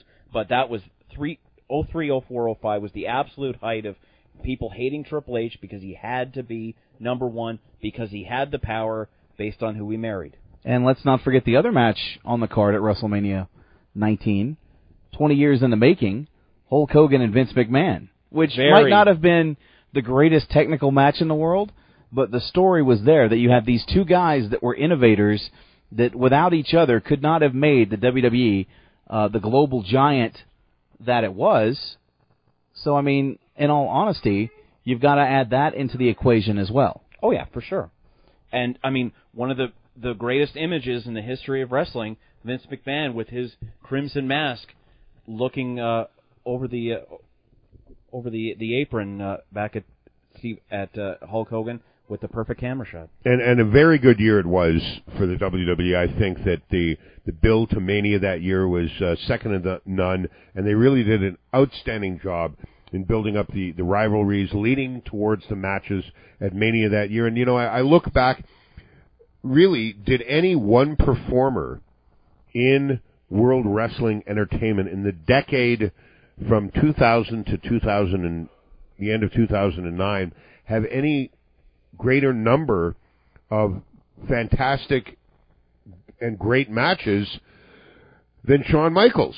I mean, really, if you look look at that decade, he had, I think, just as many meaningful matches as Triple H or The Rock or or or or, or Kurt anybody. Angle, you could make that argument. or Kurt- yeah, for sure. And and you know what? Lately, and I haven't said this on on this show, um, but it it really pains me to see the physical state that Shawn Michaels is in lately. There's obviously something wrong with him, whether it's his back or his hip or something. Because, I mean, okay, you know, age catches up to you, but from even a year ago, he's moving around very slowly and with with great uh, defensiveness in his in his in ring work. And something is wrong with Shawn Michaels, I, I really think, and I really noticed it in the last little while. Maybe because he's in tag matches with with Triple H, but it uh, it uh, something's up with Shawn Michaels. I, I don't know what it is, and and hopefully um, he can regain some of his uh, uh, you know high stepping ways over the next little while. I miss it. I, I think it's you. I'm not really seeing anything with Shawn Michaels. I mean, he looks different. He's looking more and more like his dad every day. But uh, I I don't see it. I think he's still competing better than half the young guys on the roster today. So uh, let me see what else happened in 2003. 2003 is probably going to go down as one of the worst years in regards to a lot of the big name superstars uh, and legends that we lost that all passed away. I mean, 2003 was was a banner year for that, and it didn't really eclipse that until 2007, which is another banner year we'll get to in just a little bit. And, as Shark alluded to earlier, I do have uh, somewhat of a tribute to everyone who passed away in this last decade. We're going to save that for later on the show. Uh, moving out of 2003, you go back and, and you look at the year 2003, and the MVP to me of that company in that year, especially on the SmackDown brand, without a shadow of a doubt, Brock Lesnar. Like you watched SmackDown definitely. because Brock Lesnar carried that show. The things he did with Vince McMahon, the things he did to one-legged guys, you know, aka Zach Gowen, the beatings that he gave people, the feud with Kurt Angle. 2003 was about Brock Lesnar. The work that he did with Paul Heyman Yes. was a lot of fun to see as well. Right, exactly. Uh, we move on and change the calendar once again. 2004. Uh, basically, you could say the MVPs of 2004 were the two men who hugged each other at at the end of WrestleMania 20. That being Chris Benoit and Eddie Guerrero, and just especially the first half of the year where uh, Chris Benoit lasted an hour to win the 2004 Royal Rumble, and of course uh, at No Way Out, Eddie Guerrero defeating Brock Lesnar for the WWE Championship, and then of course retaining it at uh, at WrestleMania 20, and of course the emergence of uh, the character of John Bradshaw Layfield, who uh, worked with Eddie Guerrero throughout the summer in some of the most confusing matches we've ever seen, and and really uh, when it came to uh, ROH, the fantastic matches that uh, Samoa Joe and CM Punk had, And if you can find those Samoa Joe CM Punk, And you can find them easily. Yeah. I gear, I uh, encourage you to do that because those are some fantastic matches, and of course the uh, the wars that that Triple X and America's Most Wanted had in uh, in NWA TNA at the time. Oh my god, I completely forgot about Katie Vick. How the fuck did I forget about Katie Vick in 2003? The necrophiliac spots. Oh, I totally forgot about that. But anyway, yeah, Katie Vick in 2003. 2004, yeah, you said it. WrestleMania 20. I mean, when you look at the card, we had another match between The Undertaker and Kane, which, let me first say this now, I'm not a big fan of seeing The Undertaker take the same opponent twice. We've seen it twice with Kane. We're going to see it twice with Shawn Michaels. Not a big fan. It's his streak. It's important. He should be taking on new talent. I mean, why couldn't it be Chris Jericho or John Cena this year? To be honest, I don't really want to see another Shawn Michaels Undertaker match. We've not seen it. because We've not because I don't like either guy. Yeah. I love them both, but for the fact that I don't think they can top last year's match, and it's going to be uh, exceedingly difficult for every fan that's watching it to expect them to top that match, and I just don't think it can be done. Well, if there's any two workers in WWE that could possibly top a previous year's WrestleMania match and have a rematch in Michaels Taker 2, those are the two that can do it. Well, especially since Sim Snuka won't be uh, hiding as a, as a cameraman that that time. And they might hire him for one night, but I doubt it. But you know, other matches on the card for WrestleMania 20, uh, the triple threat between Benoit, Michaels, and Triple H was off the charts. Absolutely. one of the best triple threats I've ever seen. Uh, the ending with Benoit getting his first, you know, WWE World Heavyweight Championship run, his only World Heavyweight Championship run in the WWE, and the emotion. To me, when you think of a WrestleMania moment, I still consider the ending of WrestleMania 20 with Chris Benoit and Eddie Guerrero Yep. one that will stand among all the other WrestleMania moments. To me, that's the one that's etched in stone. That's the one that stands out.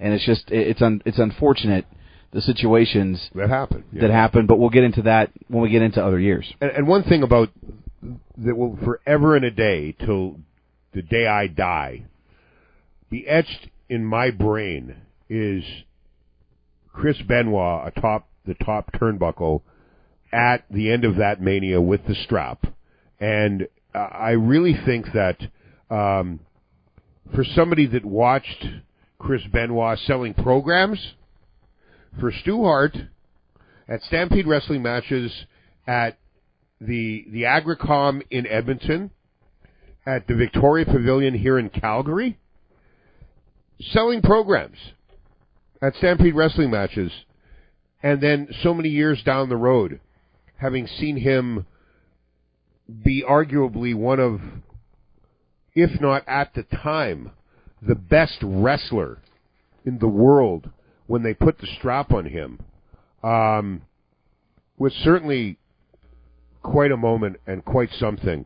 And uh, um, I will forever and a day remember that and, and remember the embrace with Benoit and Eddie Guerrero. And there was nobody more stunned than yours truly living through the, the, the days that um, that were surrounding the the double murder suicide of the Benoit family. Um, and, and what went down, I, I was just beside myself. I had never, and and trust me, I, I I've been in around this business for 45 years. Um, grandfather was Verne Gagne's partner in the old AWA. I, I lived and breathed and grew up around guys um, in the old AWA that went on to be superstars, um, and nothing ever affected me more than that whole weekend where the Benoit clan was obliterated at the hands of, of Chris Benoit. And, you know, WWE's scenario with, with him is that they have effectively removed Chris Benoit from from World Wrestling Entertainment, period. Well, Vince McMahon did an interview a couple months ago saying that the NFL cannot disregard everything that O.J. Simpson did, and WWE cannot disregard everything Chris Benoit did. But there Right. won't be any tribute DVDs. There won't be anything like that. I mean, the, I mean, it's not funny, but the most noticeable moment to me about that was if you went to WWE.com, uh, the, within the 24, 48 hours of that happening, and you went to historical pages, it was it was uh, literally blank wins the 2004 Royal Rumble. Uh, blank wins the, the World Heavyweight Championship at WrestleMania 20. Uh, Kurt Angle defeats blank. Randy Orton defeats blank. Like, And that's how they listed. yeah, Yeah. and it was just like it was it was basically a it was just like a find and replace. And I want to apologize. I mean, th- this should have been discussed in the body of, of this discussion of the year 2007. But um, you know, uh, fine and dandy. I, I just, I just think that the legacy is really a shame that that one of the world's greatest wrestlers of all time, and certainly somebody that I personally watched grow up in Stampede Wrestling um, in Alberta, uh, took a turn for for the way that it did. And one more thing, in 2004, of course, the last pay-per-view here in the province of Alberta, uh, live in Edmonton Yeah. for Backlash 2004. Of which you were at. Yes, and Which- I still owe a DVD, and I've watched it now, and I'll return it. Uh, of course, uh, Mick Foley Still got it, eh? He does six still months have it. later. What a uh, bastard! I knew this ya. would come up. It's a good thing he Uh, doesn't have my Stampede tapes. I have my own Stampede tapes. Uh, Randy Orton Or my versus WCW tapes. I know, eh? I Yeah, can't yeah, believe it. I know. Rick, excuse me. Uh, You're Randy like Orton you, versus Jesus. Mick Foley. Hardcore match. And you know what? This was the match that really solidified Randy Orton to me as a guy who was going to be a main event player. Uh, when you look back at that match, obviously Foley did so uh, he did such a good job grooming Randy Orton for the spotlight, and Randy took some sick ass bumps in that match, and you know came out on top. I mean, this was the start of his main event push as he did go to SummerSlam, beat uh, blank, beat himself basically to become the world heavyweight champion for the first time, even though it was only for uh, you know a month. Yeah, He lost the- it back to Triple H. Still the youngest champion of all time. Brock Lesnar still the quickest champion of all time because Orton beat Lesnar's record for also being the youngest of all time. Whoa, whoa, whoa, And- whoa, hold on, Cochise. Isn't Sheamus actually the No, quickest champion No, of no, all we, time? we we determined that the night that it happened. Uh, Let's Sheamus- determine this now. Sheamus broke. Sheamus Damn it. missed out on the record by like seven or eight days. Okay. So he's he's the second fastest champion, but Orton is still the youngest, like in terms of age, uh, youngest champion. And uh, of course, CM Punk was the fastest to win the the three major titles: the tag title, the Intercontinental slash U.S. and the World Heavyweight slash WWE Championship. So, okay, going into 2005, uh, we had a new concept debut at WrestleMania. Uh, and that WrestleMania to me is one of my favorites as well. Not so much the John Cena JBL eight minute match for the WWE Championship. which I thought Horrible. was horrid. Sorry. sorry. Thank you, Warrior. Next time, could you at least rant before you for you snort? I was snoozing. Okay. Yeah, I remember Um, snoozing during that match. the match that I wanted to see, in all honesty, the one that stole the show for me, WrestleMania 21. You know, he is the showstopper, the main event, the icon, Shawn Michaels taking on Kurt Angle in their first ever contest. Fantastic, five star match. Loved that match. I even thought Batista Triple H told a great story. Those guys worked their ass off. Uh, again, not a fan of the Cena JBL match. I thought it was shit. The Money in the Bank debuted that yes, night. Yes, yes. That was a concept that uh, both Chris Jericho and, and Brian uh, Gewirtz had discussed and, and implemented. And of course, Chris Jericho Christian was was in the match, and we all saw Edge win that match Yep. and become the first ever uh, Money in the Bank winner, which we all know he later cashed in. But we'll get to that Right. a little later on. Uh, another thing that happened in 2005, uh, the death of Eddie Guerrero was huge. I mean, he died on a day when he was scheduled to win the World Heavyweight Championship from Batista at that that Super Show that they were taping. Yeah, the Raw SmackDown Super Show. And uh, you know, I, I just think what would have happened had he died a day later. Yeah. I mean, he would have been the world heavyweight champion.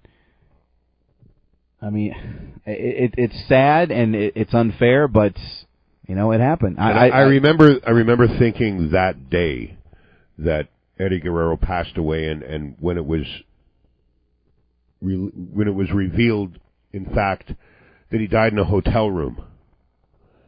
And I remember thinking to myself at that very moment, oh my God, he died alone in a hotel room just like Brian Pillman. And really, if you look at their careers, although they didn't crisscross paths that much, eh, basically each of their demise was very much similar in that their their self abuse with drugs and alcohol was widely known and widespread, and uh, you know so many guys that that died throughout the decade of 2000 to 2009 um, was because Double J of drug usage, and re- really a shame, really too bad. Yeah. You know, also something that happened in 2005 was, uh, you know, the debut of Ken Kennedy. It's I saw him on uh, Velocity one night. Wow, talk about going right into the fucking tank. on One minute we're TV. talking about Eddie Guerrero, and then the, the next minute you're talking about the debut of Ken Anderson. And you know what? Uh, after that heartfelt little little memoriam that I gave on Eddie Guerrero, we didn't need some comedic uplift, and and certainly that gave it for me. And and the debut of Ken Anderson. well, that was the point. That was wouldn't thank you. said that Thank you. highlight. That was that was good. absolutely I enjoyed point. that. you know, the the debut of Mister. Wait for it. Injury.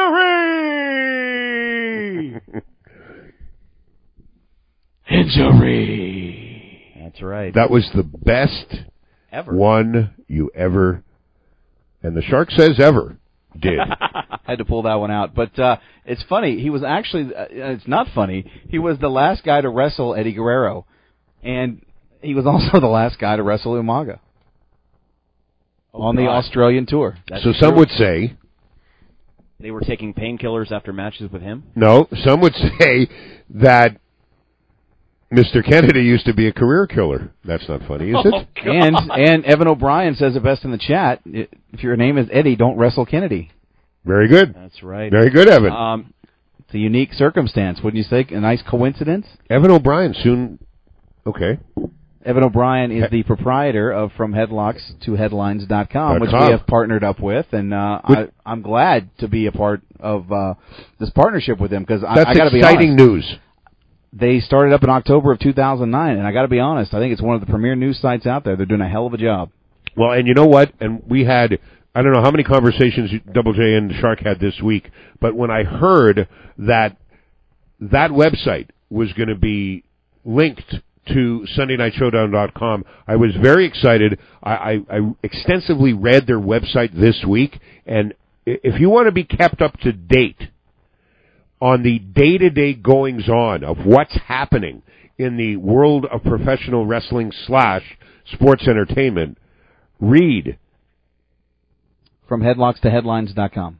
outstanding stuff, and uh, um, the website is, is great, and and they give some some very good perspectives of the news. Not they don't embellish; they give you the news and what's happening. You know what? We're going to take another quick commercial break. We'll come back. We'll finish this up. We'll discuss a little bit of the future, uh, what to expect right here on Sunday Night Showdown. And, uh, you know, we've got the Rumble to look forward to. So we're going to take our next commercial break. We'll take phone calls after the break. So bear with me, guys. Thanks for staying tuned in tonight. And uh, we'll be back in just a few moments. The Rumble. WWE Royal Rumble. 30 men. 30 men. 30 men. Fighting for one chance. One spot. Only once a year. An express ticket to WrestleMania. WrestleMania. 30 men. One ring. One dream. One winner. I. I am. I am the one. The one. I am the one. Who will be the one to win the Royal Rumble? WWE Royal Rumble, live Sunday, January 31st, only on pay-per-view. Jen Bloodsworth is a real WWE customer, not a superstar. So to help tell her story, we hired Hacksaw Jim Duggan. This weekend was Black Friday and the malls were packed. Ho, ho, ho! I didn't know what to get my family, so I clicked on WWEshop.com where they have all the latest WWE merchandise ready to ship. Why'd they quit making those foam 2x4s anyway? The kids really loved them. Tough guy! I took care of my entire family in just under 10 minutes without leaving the house. This is a great country or what? USA! USA! WWEshop.com. Real superstars. Real savings.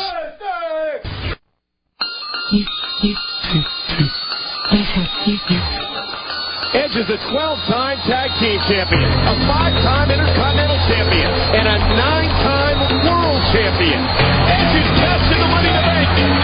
Has shocked the world. The ultimate opportunist has done it again. He is the biggest star on the horizon.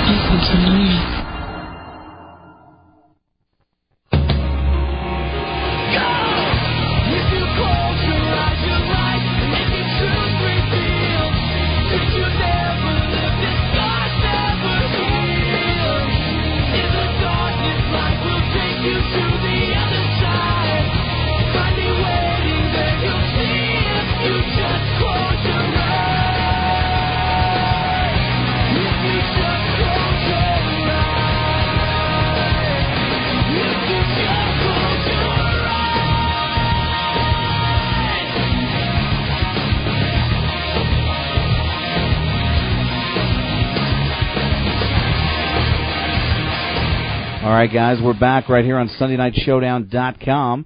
Uh, we've decided we're going to go ahead and stop with 2005 and kind of continue this a little bit next week Sure, uh, while we're on the air doing the TNA pay-per-view, obviously. Are- Genesis. Are you surmising that we might have some opportune times to interject into the TNA pay-per-view broadcast that might have some lulls in it? Well, surely I, w- I would never, I would never think such that that TNA would not entertain me. Um, Correct. I mean, this is the first Hulk Hogan pay per view. He makes his pay per view debut, but wow, you know, I- so we're gonna save uh, the last five years of the decade, of course, uh, for next week, and we're gonna That'll be right fun. now open up. fun. We're gonna open up the phone lines because I know you guys are just Uh-oh. dying to call in. I dare Corelli to pick up the phone. Oh my call, God. Corelli, call. Oh, don't dare him; he'll do it. I know. I want him to call. Oh my God! And there was somebody else that, that I remembered from uh, a call in on Skype who was very good, a friend of yours from uh, from the Big Apple in New York City, Mike Siciliano. Did I get the na- name right for a change? It is Yes, you Mike did. Siciliano. Siciliano. I actually that was the first time I ever pronounced his name correct. He was a very knowledgeable uh, uh, gentleman who you know and uh, enjoyed his perspectives. And uh, um, I don't know if Corelli's going to take the bait and call in. Come on, Corelli, pick up the phone. Uh, or are you too drunk? You had too many pints, mate.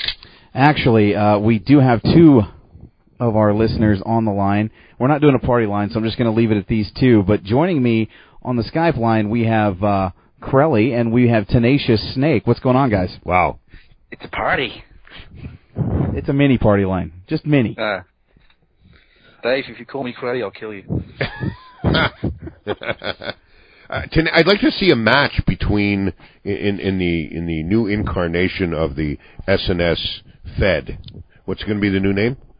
Uh, it is now known as Showdown Championship Wrestling. Are you ready for the showdown? Are you ready for the showdown?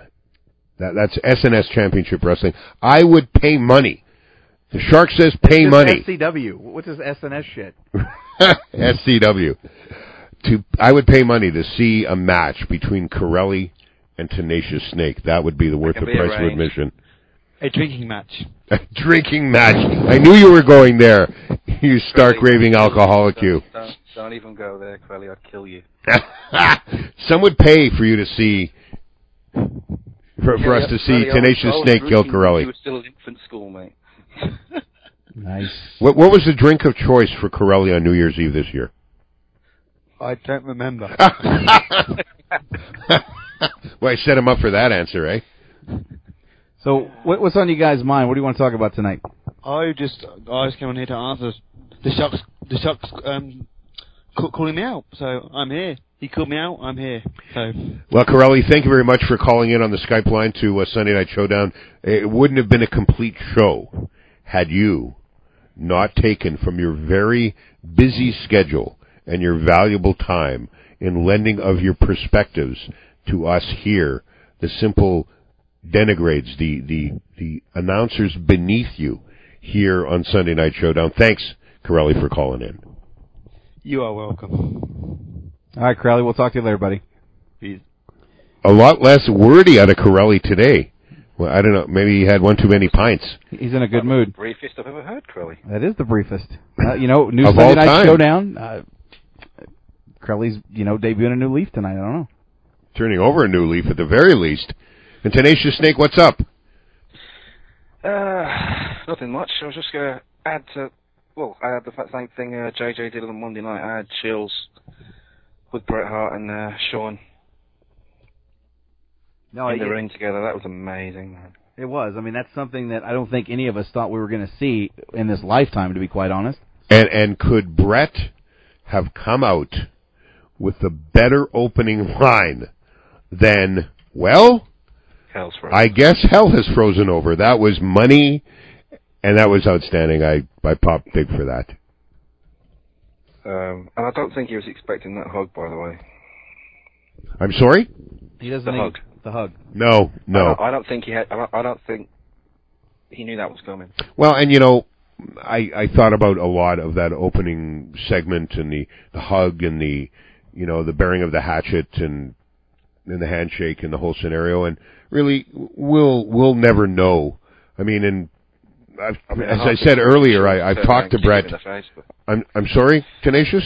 I, I half expected Shawn to turn. At one point, I thought Shawn was going to super kick him. Well, yeah, and and and certainly when he took two steps back and it looked like he was, Ooh, and it looked like that uh, uh, Shawn was going to exit, but he stopped a couple of feet from the uh, uh, from the entrance gimmick side of the of the ring. That you know that was I thought maybe what was going to happen was that he was going to super kick Bret, but uh, you know I, I talked to Bret a couple of times this week, this past week about that whole scenario, and um, he he said that you know it, it went pretty much as they had set it up and as expected, but that he thought. And here's a little interesting insight to my conversation with uh, the hitman at Safeway West Hills here in here in Calgary that uh, he thought that that having watched it after the fact that it came out to be a lot better than what he thought it was going to come out as when he was actually in the ring doing it, which I thought was an interesting uh, uh, little sidelight to to the whole scenario. But uh, um, yes, yes, Tenacious Snake, uh, um, you like everybody else um, enjoyed the spot. He he came off really well, Bret. It didn't look like he'd been out of the ring at all. Like in terms of promo, he was he was spot on. No, I thought so. Uh, uh, you know what, Snake? I'm glad you called in. Is there anything else? Uh, no, if you want to uh, get all the guys, I'll see all the, everyone else is coming in. If you want me uh, out, I will get back to my beer. Oh well, have one for me, man. Seriously. Wait a minute, wait a minute. What kind of beer are you drinking tonight, Snake? Uh, I've got Budweiser. Budweiser. Very nice. Yeah. Glad you came came on the show tonight. Thanks, Tenacious Snake. No problem. Thanks, Snake. We'll uh, we'll later. talk to you later, brother. Uh, joining us on the Skype line right now, we've got Dara O'Connor. What's going on, Dara? How's it going, guys? Just thought this, the moral conscience of Showdown Championship Wrestling would ring in tonight. Straight out Cyberstar, of course. Uh, just what the guys are doing, you know. The new era, you know. I thought I'd ring in. No, I'm glad you did, man. Yeah, I just wanted, you know, it was really weird to listen to you guys go on uh, about the naughties, you know, because I've just had a big conversation with uh, a couple of guys that do show here back in Ireland, like, and we just did a whole hour, you're going down through it, you know, and just, you know, uh, Mick Foley, just when you think about what he's doing now and what he did through the whole the the earlier part of the decade, it's just like, man, how far he fell, you know. A- And you know what? It, it is really sad to see uh, the state that Mick Foley's career and on-air um, character is right now. and the whole scenario with with he and the way that uh, Eric Bischoff told him was his position with the company at this point is really it, it's very sad in my humble estimation. I think you you might agree. Oh, totally. Like the way they ended Impact last week with him just having a beatdown. It's like, you know, fair enough. He was getting abused by Vince McMahon uh, behind the comedy uh, the comedy box, but you know, is it really better than what he's doing now? He's just been wasted. You know what I mean? So maybe he needs to go back. That's all I think. No, I would agree with that. I absolutely agree with that. Um, you know, you, mentioned the uh, the EFED. It is coming back. It is obviously Showdown Championship Wrestling. Uh, you're a part of the roster. Tenacious Snake's a part of the roster. Santa Loco, CJ Bowman. Uh, a lot of people that were in WrestleView Championship Wrestling are making their returns to this brand new federation. The uh, Canadian minus Horseman? Canadian Horseman. Well, he was excellent. The the only ones who really aren't going to make the cut this time seem to be the uh, WrestleView staff and management. Well, you see, I'm not going to go there. Uh, you know, I I, I considered uh, when I folded the promotion doing a future endeavoring thing of everybody else, but I I kind of like the fact that I got future endeavored because I've always wanted to be future endeavored, so it's kind of cool. Fe, you got Fe'd. I got Fe'd. That's Right. right. Um, I must say, guys, when that happened, that was some shock. You know, it was their loss, really, to be honest with you, JJ. And you know, you know, you still have all of us anyway. So, Well, you know what? You know, Uh, you know what? I'm glad to have you guys. You guys are awesome. Absolutely. And really, without a shadow of a doubt, and without any further ado, before we go any further, I must say that in the chat room and on the show, all of the important people are still here. That's right. You guys are my VIPs. I appreciate you. So, Dare, is there anything else you wanna you wanna say before I cut you loose, my my friend? I just want to say, you know, a new era for Sunday Night Showdown, a new era for the EFED, a new decade. It started off quite good, and I'm looking forward to it. I'll talk to you later, guys. Take it easy. Thanks for having me on. Thank you. And that was our uh, nice, great promo. That was that was our straight edge Yeah. superstar, our straight edge cyberstar rather, cyberstar. Dara right. O'Connor. Uh, we've actually got someone else on the line. Welcome to Sunday Night Showdown. Who is this? It's CJ Bowman. Oh, we got CJC. I call his name. He calls. Wow, it's like magic. Exactly. I mean, I was like one of the one guys that actually tried to get Sunday Night Showdown back on the other network. But CNN it on its own little network is actually so much better for me. So I don't have to pay in order to see these, listen to these shows. I'm sick of paying, man. Word of the night. Free. Free, exactly. Free JJ. No, no, no. That would that that terminology that would would be would be utilized in the past. We already freed JJ. He's been free for a long time. What are you trying to say? No, you can read it that what you want. You know what I meant. You were freed. You were freed. You're not free. You were freed. But anyways, He was free, now he's shackled back with Boom Boom, but still. Um, shackled. Wow. In Boom Boom's absence, I can depends on the honestly say. aspect If you look at it, man. Uh, you know what? There's no Yeah. place I'd rather be than shackled to Boom Boom. So Yeah, this is true. This is necessarily true. She is a good woman. it's good to be JJ sometimes. Yeah. Oh, but so- look, I mean, yo, everything is going good. I mean, everybody in the chat who belongs here is here. Even some of the people that, well, you never would have expected to see. That's true. That's very true, and I'm, I'm glad the support we're getting tonight. So Yeah, I mean, in discussion about the the latter five years of 2000 and 2009, well, six years if you count 2005. I mean, it's a pretty good discussion and everything like that. I mean, let's be honest. You forgot to mention the worst match of WrestleMania 20, of course. L- L- Lesnar versus Goldberg. Oh yeah, that's right. That was just so bad. Yeah. How bad was it? It, it was so bad that you know I didn't even order the pay per view. I had it on the stream. I actually uh-huh. turned off the stream and walked and walked over and decided to try and recreate that match on the SmackDown game that I had for the PS2, and I still couldn't do it. Nice. It was just bad. that bad.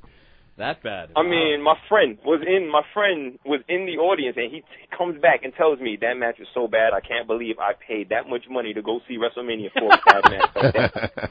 I mean, yes, I, I got my teenage fantasies over, you know, with the whole Playboy Bunny match, but you know, that wasn't that wasn't in his event. Well, then again, you know, Torrie Wilson and Stacy Keibler rolling around the, over the referee. That was pretty fun. That was nice. I Fun for the ref. referee. yeah, the referee got knocked over, I think, in that match. Or was that another one? It was one of those matches. Yeah, I mean, and then you got The Undertaker versus Kane, which is John Cena versus Big Show to open up the show, which was pretty nice. I won't lie. Actually, that was a really good match. The way he kind of chopped down the tree of the Big Show, I thought he did a very, very good job. I, I really enjoyed when John Cena was the United States champion because he he really took a lot of pride in the belt. He played the real dominant champion, the champion he's supposed to be playing now. Like he's playing the comeback kid, and he's been in the company for eight years. That's true. Chop down the tree of the Big Show. Sorry. No, that's usually his match with the Big Show. I know, Shoulder I know, and I get know. him down. Okay. Chop block. Yeah, I got him. Yes. Now I can get to try and do the STFU. I can't read. See, you even thought that was funny. I did. I did think it was funny. I- Yeah. that was that was great. That was some good shit. That's Yeah, I mean, WrestleMania 20 was an eventful match. WrestleMania 19 was a pretty good pay per view. I mean, even with like, I'm a big. I'll let you know, I'm a big Cena fan, and since his debut, I'm sorry, he his best years were from 2002 to about 2000, late 2005, early 2005. That was his better years, in my opinion. I I would agree with that. Say what? I would agree with that. Yeah, I mean, he's doing good now, but back then he put on some good feuds with The Undertaker. His matches with Kurt Angle, like, you know, makes you really think, why is Kurt Angle sucking now? Well, you know, look at Kurt Angle. That's why he's sucking now. He's probably lost a hundred pounds of muscle, if that. yeah, and I mean, not to take a joke from somebody else, but like, it seems like everything you do, he can, you know, counter and ankle lock. You turn on your TV, you get an ankle lock. You start playing your PlayStation, it's an ankle lock. You listen to Sunday Night Showdown, and you mysteriously you get into an ankle lock. Somebody Like, get what? Internet David an ankle lock, god damn it. he's walking down the hall and somebody gets in an ankle lock. I don't know. Oh man. He got a. Oh, pardon me, I don't even. Uh, Yeah, I mean, yesterday. I was cooking. I'm making a, a carrot cake. All of a sudden, I found myself in an ankle lock. I'm like, what the fuck? I want that shirt. You're ordering a fucking burger at McDonald's, and somebody comes up behind you and gets you in a fucking ankle lock. You turn around, and it's Kurt Angle. It's like, will you stop reversing my moves into useless finishes that only worked on John Cena? Come on. Wow, that's awesome. Yeah, but yeah, I'm gonna. I know there's other people chomping at the bit to call, so I'm gonna get off and let everybody get a chance to, you know, be part of the inaugural 2010 Sunday Night Showdown. And one more thing about the EFED. Yeah. Two words: pain, education. That's it. All right, you've just, you've just been schooled by C.J. Bowman in pain education. C.J. Bowman, call the night. Call the night. all right, man. I'm gonna see y'all. I'm gonna see y'all next week. All right. All right, Sounds good, you will. You will. Peace. All right, so the phone lines are now open again. See if you- someone can top that. I don't think anybody can top that. Anybody. That guy is one mother. He's funny. We need to have him on every show. Just make sure to uh, C.J. Bowman. Just make sure to to mute your your player while you're on the phone line because we don't need the uh the, the double feedback. It'll throw you off when The, you call the, us. the delay. Yeah, Yeah. exactly. Next week, Sunday Night Showdown back again. TNA Genesis. TNA Genocide. and it might be. I mean, well, now hold on. The final curtain. It might be genocide because let's just think for two seconds of the roster. We've got the Nasty Boys. I mean, you know, who We got- knows? and probably going to be interviewed at about 18 times by Bubba the Love Sponge. So that should be interesting. Well, that's that, that's a good synopsis. We've Uh, got Hey Hey Yo drinking and wrestling and, and talking and and I can't imagine coloring what- his hair. I can't imagine what Beer Money's going to have to do with with Nash and Hall next week. If any, uh, all kidding aside, if any two wrestlers on that roster can carry Hall and Nash to some semblance of a half-ass decent match, it's certainly beer money. So that should be interesting. Uh, with that being said, we actually have a caller on the line. Welcome to Sunday Night Showdown. Who's this?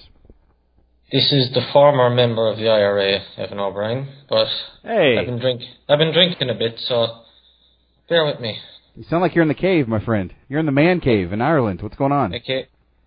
Um, no, I just want I just want to chime in on the Monday Night War. I felt like I was watching a child throw ties inside. What the fuck is that? Alright, no, no. What are you drinking, brother? I was just drinking some Budweiser. Budweiser. Very nice. Seems to be the official beer of Sunday Night Showdown. It's looking that Just felt I like know. I was watching a lot of monkeys trying to throw shit at the wall and see if it stuck. What? That's That's a good you know, analogy. You know, monkeys they like throwing shit. That's true. Yeah. Somewhere in there, there's a match, you know. There, there could be. Yeah.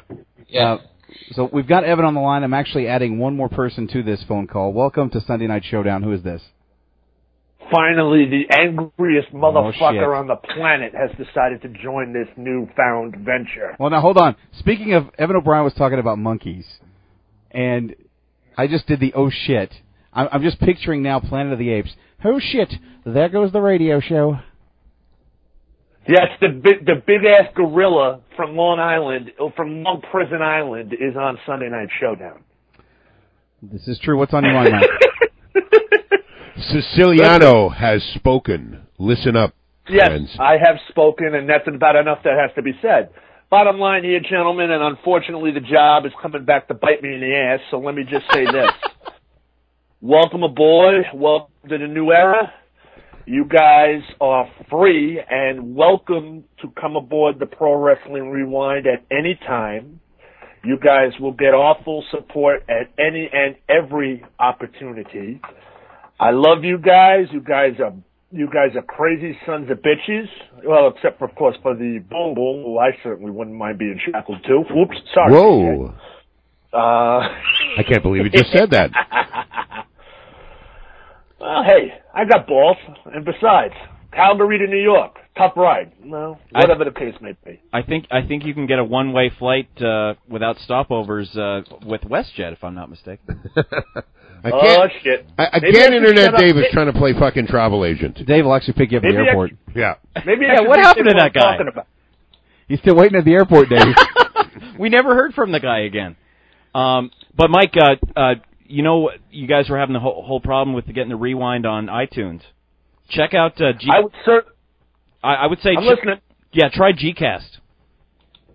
I've been look trying looking at Gcast and it's giving me a hard time, but I looked at it and I found a piece of shit site out of Denmark which got me got me onto iTunes, but it killed me after one week. Yeah, try So Gcast. I think.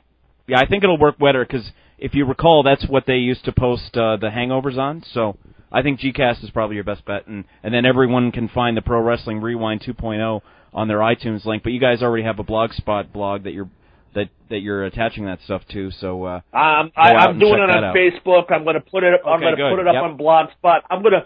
I'm going to pepper the rewind so much all over the frickin' internet. It'll be a bigger virus than than my than my voice. Let's put it that way. Very wait, nice. wait, wait. I, I have to ask you, uh, Mike Siciliano, like I have the rest of our callers so far. What are you drinking tonight? He's not. He's at work. Unfortunately, unfortunately, Shock, I'm not drinking. No, I'm not working. tonight. Uh, oh, because you're working. Okay, all right. And you're taking time Yeah, out. I, I, and, and to be honest with you, Shock, I'm not a drinker. Because Okay. There's one very simple reason why. Why is that? Nobody needs. Uh, I'm already fucked up beyond all recognition. so why the hell do I need to drink? Well, and some would would would say that uh, that the shark is, is fallen into that same category. I haven't had a, a drink of alcohol since well 1994, and you know what, Siciliano, I'm, I'm I can't say enough about the pro wrestling rewind and the fact that you took the time out of your busy schedule while you're working to come on our, our inaugural flight here on Sunday Night Showdown for for 2010. Thank you, and um, come back and join us next week for TNA. Captain, Captain, let's put it. Let's put it. Oh, TNA genocide. Oh, damn. I won't be able to catch the catch the stream, but I certainly will catch a lot of venom when I turn around and rip Hulk Hogan another new one, the Antichrist of professional wrestling. yes, I said it again. Well, come back and join us uh, next week for our, uh, our pay-per-view it. presentation of TNA Genesis for sure. Mike Siciliano. If uh, if the if the opportunity is is available for me to stick around, the job is no longer biting me in the ass. If not, I will definitely uh, accept the boot from Mister from from the commissioner in one way or the other. Oh, speaking of the commissioner, um, Power and Royalty, soon to be your next Showdown Championship Wrestling Tag Team Champions. Oh, and one other thing, Commissioner. You mentioned about how um, the other site's staff members aren't making the jump. Um, last I checked, Commissioner, I am still a staff member on the other site, and I made the jump, and I intend to make the jump. And if they got a problem with that, they could take my uh, left boot and my right boot, shine them up, and stick them right up their ass. Wow. Wow, you heard it there. All right, Mike. Uh, yeah, unfortunately, I got. It's just I, there. Mr. O'Brien, a very fond friend of mine and fond fan of the Rewind. What can I do for you, sir? You you tell your clothes to leave Seamus alone. Just, just tell him from me. Just get off his back. Hey, listen, listen, listen, listen. I don't know if you caught episode nine, but I purposely pushed the powers buttons to get him to start raining on Seamus again. You know why?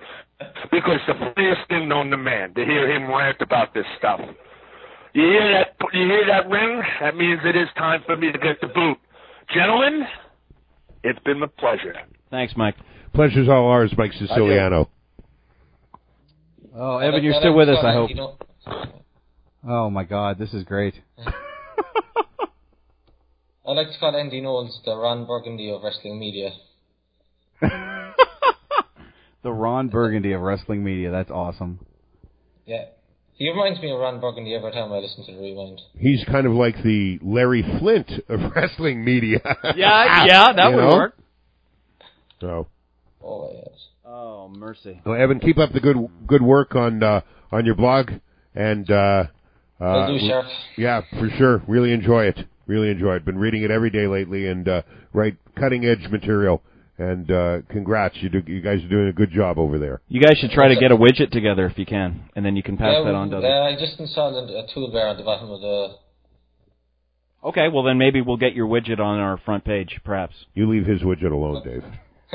We'll check it out. You, you got to watch what you say to Dave because he takes the widget too seriously. It's all about the widget. Anyways, You got it. Evan O'Brien, thank you. Thank you. Good day to you, gentlemen.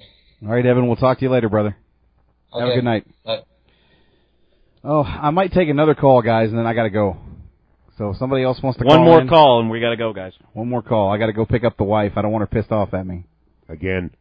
Even even though she was listening to the show uh, earlier tonight, so She was at least in the chat room. I don't know if she was listening. She was at work. well, she was uh, interacting with our chatters here, and uh, thanks to uh, to Xat and thanks to UStream because I mean, with UStream, there's absolutely no uh, there's no delay. I mean, we're hearing people from England and Ireland almost instantly, so it's I mean, UStream is a, obviously a great tool, and and it's and there's no delay. All right. Well, these are my last two callers of the of the night. Uh, welcome to Sunday Night Showdown. I know that uh, Sean is on the line. Who else do I have with me? Hey Mike, hey Shock, hey Dave, it's DJ. Last you heard from me was the final resolution, but now I'm back, new year, new station, same show, same dominance. Absolutely, definitely uh, a killer year this year is going to be for us. Killer is not the word. You have you guys on your own now. We don't have to worry about anybody. You got all the fans in the chat room, and now you have the Showdown Championship Wrestling going on, and you got a whole bunch of new guys coming in, including myself, gonna earn my spot, gonna show guys why everybody needs a dominant star in a business. I couldn't have said it better myself. And, and you know, I seem to be feeling, because I'm feeling it tonight, that a lot of guys that are going to be in the new Fed on Sunday Night Showdown, Showdown Championship Wrestling, are are honing their their promo skills on this very show, which I'm down with. You guys want to come in and and talk about yourselves and the way you're going to kick ass in the new Sunday Night Showdown or Showdown Championship Wrestling eFed, by all means, bring it on. Come on, say- and, and give us your this much. perspectives. I say this much. I've been I've been fashioning promos ever since I was in my teenage years. Okay, most guys stand in front of the mirror looking at their physique, trying to see how good they look. I'm sitting there trying to cut a promo because I envision myself as a champion one day. But this ain't about cutting promos. Guys have had a great show I've been listening to all night. But let me just say this. And, and, and JJ, we spoke about this, and we we were all talking about this right at the Final Resolution pay per view was with Bret coming back for Raw. I felt, out of all the guest hosts that they've had, they utilized him probably the least. Yet he was probably the one guest host that could have been utilized the most. I agree. And, and I definitely agree. Really, when you look at the whole show, he was in four segments. Four segments. And yes, they could have used him more, but the way that they, they utilized him in those four segments was off the hook. It was uh, absolutely fantastic. And he sounds like he'd be a good tag team partner. A Siciliano, you could have them like be Well, the but- Sopranos or Ah, but he's- some he's- gimmick like that. He's already got a tag team partner, and you know, and the Power Andy Knowles. So I I can't break that team up. You know. Well, you don't wanna break something the- about you- Power Knowles. You don't want to break that I- team up. You just want to squash them. Go ahead. I will do to the Power Randy Knowles Oh, like God. Ole Anderson did the Thunderbolt Patterson. Yeah. Oh, this is good stuff. And, and a lot of our listeners wouldn't be old enough to understand or know who either one of those two guys would be. The funny thing is, Shark, a lot of people wouldn't know. I like I told you guys when we spoke in December. I'm 22. A lot of guys wouldn't expect me to know either one Exactly. of those two guys. Okay, but the one thing I've always said is I'm a, I'm a fan of old school wrestling. I sit down, I watch NWA tapes, I watch AWA tapes. So Old school is still stuff, cool. It I put really it to is. you like this: Yep. if there's one thing I liked about Impact was I can see, and I mentioned it earlier in the chat room, I would like to see Ric Flair turn AJ Styles into a cocky motherfucker as the world champion. Agreed. That'd be great. Especially here in the old promo that you guys played after your first commercial break. Seeing AJ Styles as a cocky champion, something along the Ric Flair line, just the I am the phenomenal one. People forget why I am the phenomenal one. And going out there and showing everyone, make you make you know why they call him the phenomenal one, and really taking reins of that would be great for his character. Absolutely, DJ. I couldn't agree with you more. That you know, as, as phenomenal as AJ Styles' work in the ring is right now, his promos and the way that he carries himself in front of the microphone is anything but phenomenal. And I really think that after the, uh, you know, matches with with Kurt Angle and after that program is finished, that a maybe a heel turn for AJ Styles with the uh, managerial backup of one Ric Flair would would certainly would certainly uh, shoot the career of the phenomenal one AJ Styles into the next millennium. It, it really is. I tell you, the, the, the only reason why I watched any show on Monday night, like I wanted to see how much of a clusterfuck TNA was going to be, and they were. And it was. Um, I'm glad. I'll tell you this much. I'm glad I did not get to see Brutus show up, and that's the one thing I did miss on Impact. I was. I actually had it picture in picture watching both programs. Um, but really, both seemed very, very lackadaisical. There was really outside of the AJ Angle match, outside of the the segments that Bret Hart was in in the beginning and the end of the match uh, uh, of Raw. And by the way, TNA did. I, the one thing I think TNA did a good job in was waiting till exactly nine o'clock to bring Hogan out, because Yep. you know they planned that one out for weeks. Oh, absolutely, Say, they did. we're, we're gonna wait nine o'clock. Raw comes on. That's when Hogan's gonna come out. Um, but really, both shows didn't didn't capture my attention, uh, unless you count 72 seconds of homicide hanging from the top of the cage. Um, and outside of Maryse's ass on on Raw, there really wasn't anything else. You know, uh, I I have to agree on that actually. I mean, I, I The woman's got a great kazif. give me four divas, and I will take Maurice, Melina, Kelly, and um, and Mickie James, and I'll have myself a good rest of my life. Maryse and Kelly Kelly. You can't go wrong. You can't go Oh. wrong being the the filling in that Oreo cookie. No, no, not not at all. And I mean, I, I think the funny thing is, I, I don't know if you guys have seen the very terrible ripoff Duke of Hazzard's remake. Re- remake. The movie with Marie- yeah, with Johnny Knoxville and oh yeah, um, the one scene where Jessica Simpson walks into the sheriff's office and she has that one scene where she basically makes the police officer cream in his pants. Oh yeah. That's Maryse on any given day for about any given guy. Um, I feel bad for Tiffany getting engaged to Mr. No Personality. Um, Drew, Drew McIntyre, the man who probably can't pull a move off unless it was handpicked by Vince McMahon. True. Uh, I mean, it's really right now. I, I don't. And reading the spoilers for next week's Impact, um, I really I don't see it going anywhere right now. You got the, the you know the things that's supposed to be happening, and hearing the rumors that supposedly they want to get rid of the six sided ring. Um, not really feeling that. I don't like the six sided ring, but I'm not going to like them going to a four sided ring anyway. Um, but I, I want to ask your your guys' opinion on one thing before I go because I don't want to take any more time. Okay. Um, there's one match that I've watched from the old WCW days and you know from old days, and I really would love for them to bring back. And I know it's a bit unorthodox for a for WWE to bring back, um, but I want to know if you guys ever envision um, in any type of future a War Games match being done ever again. Not in WWE. I just don't see it happening. Isn't that the name of the new uh, June or July pay per view? Because they had that that fan vote to see what the new gimmick pay per view should be, and they voted for War Games.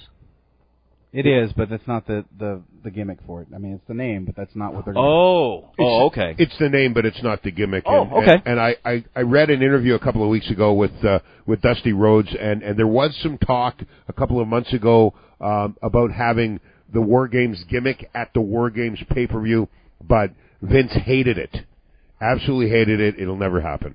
Yep. So uh, DJ, thanks for the call, man. I, I appreciate it, and uh, keep listening, man. I will. I'll see you guys next week. Like I said, you guys are free, and anybody who's listening to this, when SCW comes into full effect, be ready because this is not Mr. Kennedy walking in. This isn't Randy Orton and the Randy News Network. This isn't none of that. This is real young talent coming in with an old school flair. So when you see myself, Mike, heck, even JJ, and a few other guys, we'll show you what real horsemen are about. And Shark, I think you would make the perfect JJ Dillon.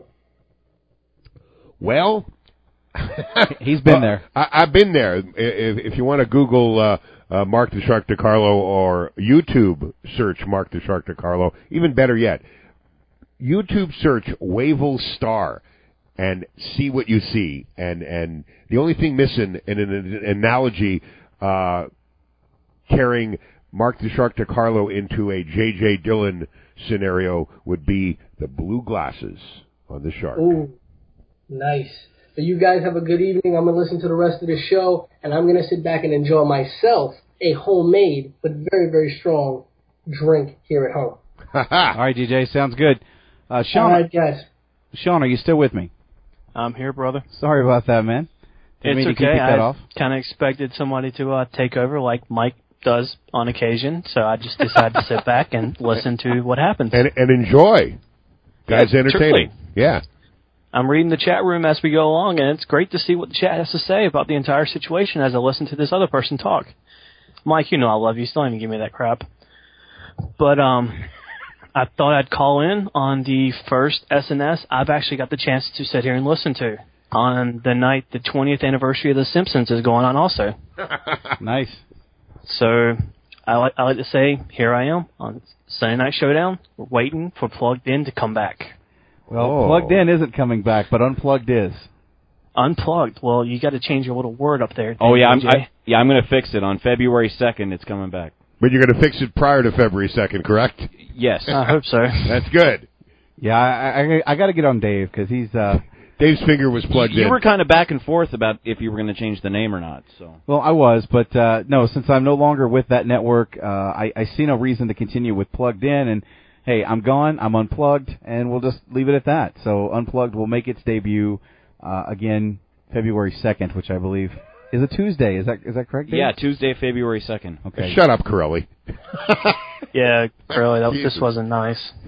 Oh, and, and you know, through the magic of technology, I love to to be able to have a guest on the Skype line who can also read the cutting edge comments simultaneously of the chat room. That makes it all special, doesn't it?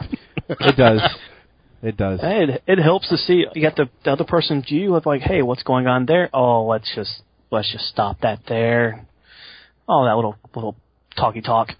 But um, I felt that uh, you wanted somebody to come in here and talk about the E EFED as how you want someone to cut a promo. Only he who has eye cannot. Uh, no, I'm not drunk, Evan.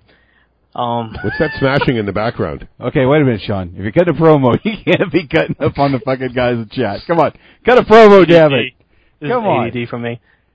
You want someone to cut a promo, you can only look this way at the Angel of Azrael, the one who the light shines down on.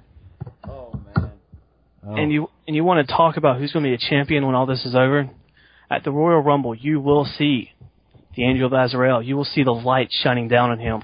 You will see me toss that last person out. Hopefully, it'll be Crowley. Never know.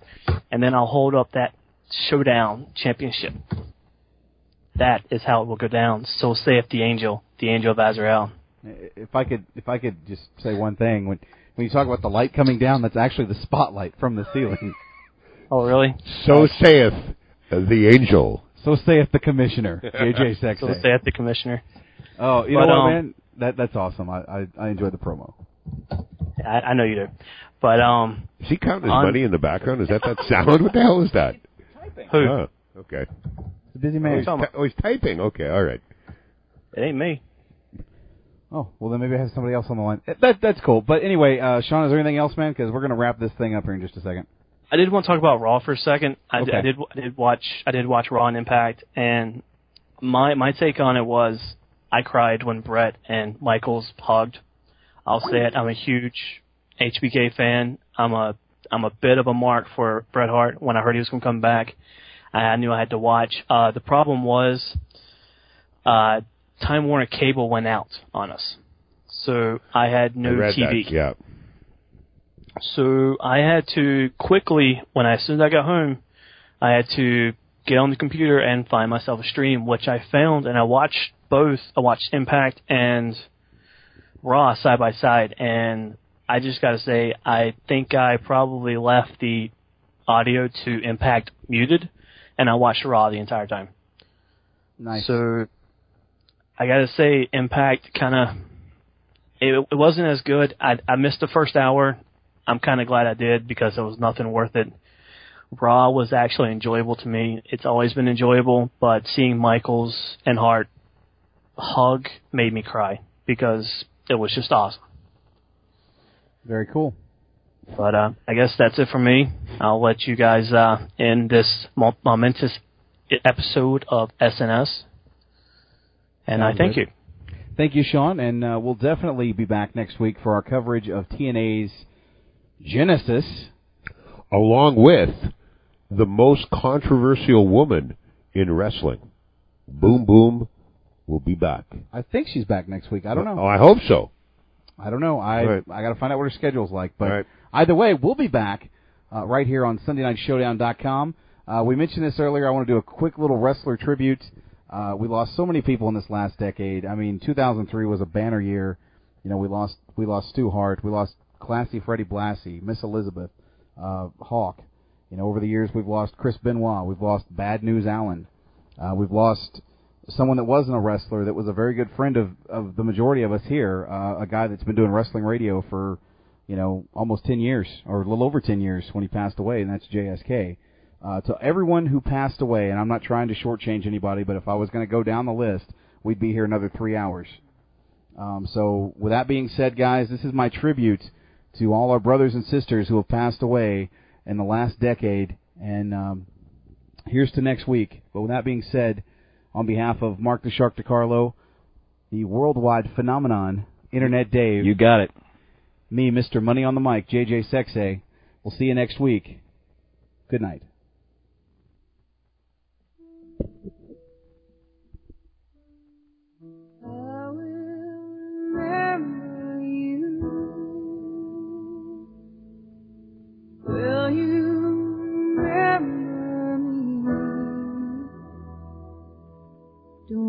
you.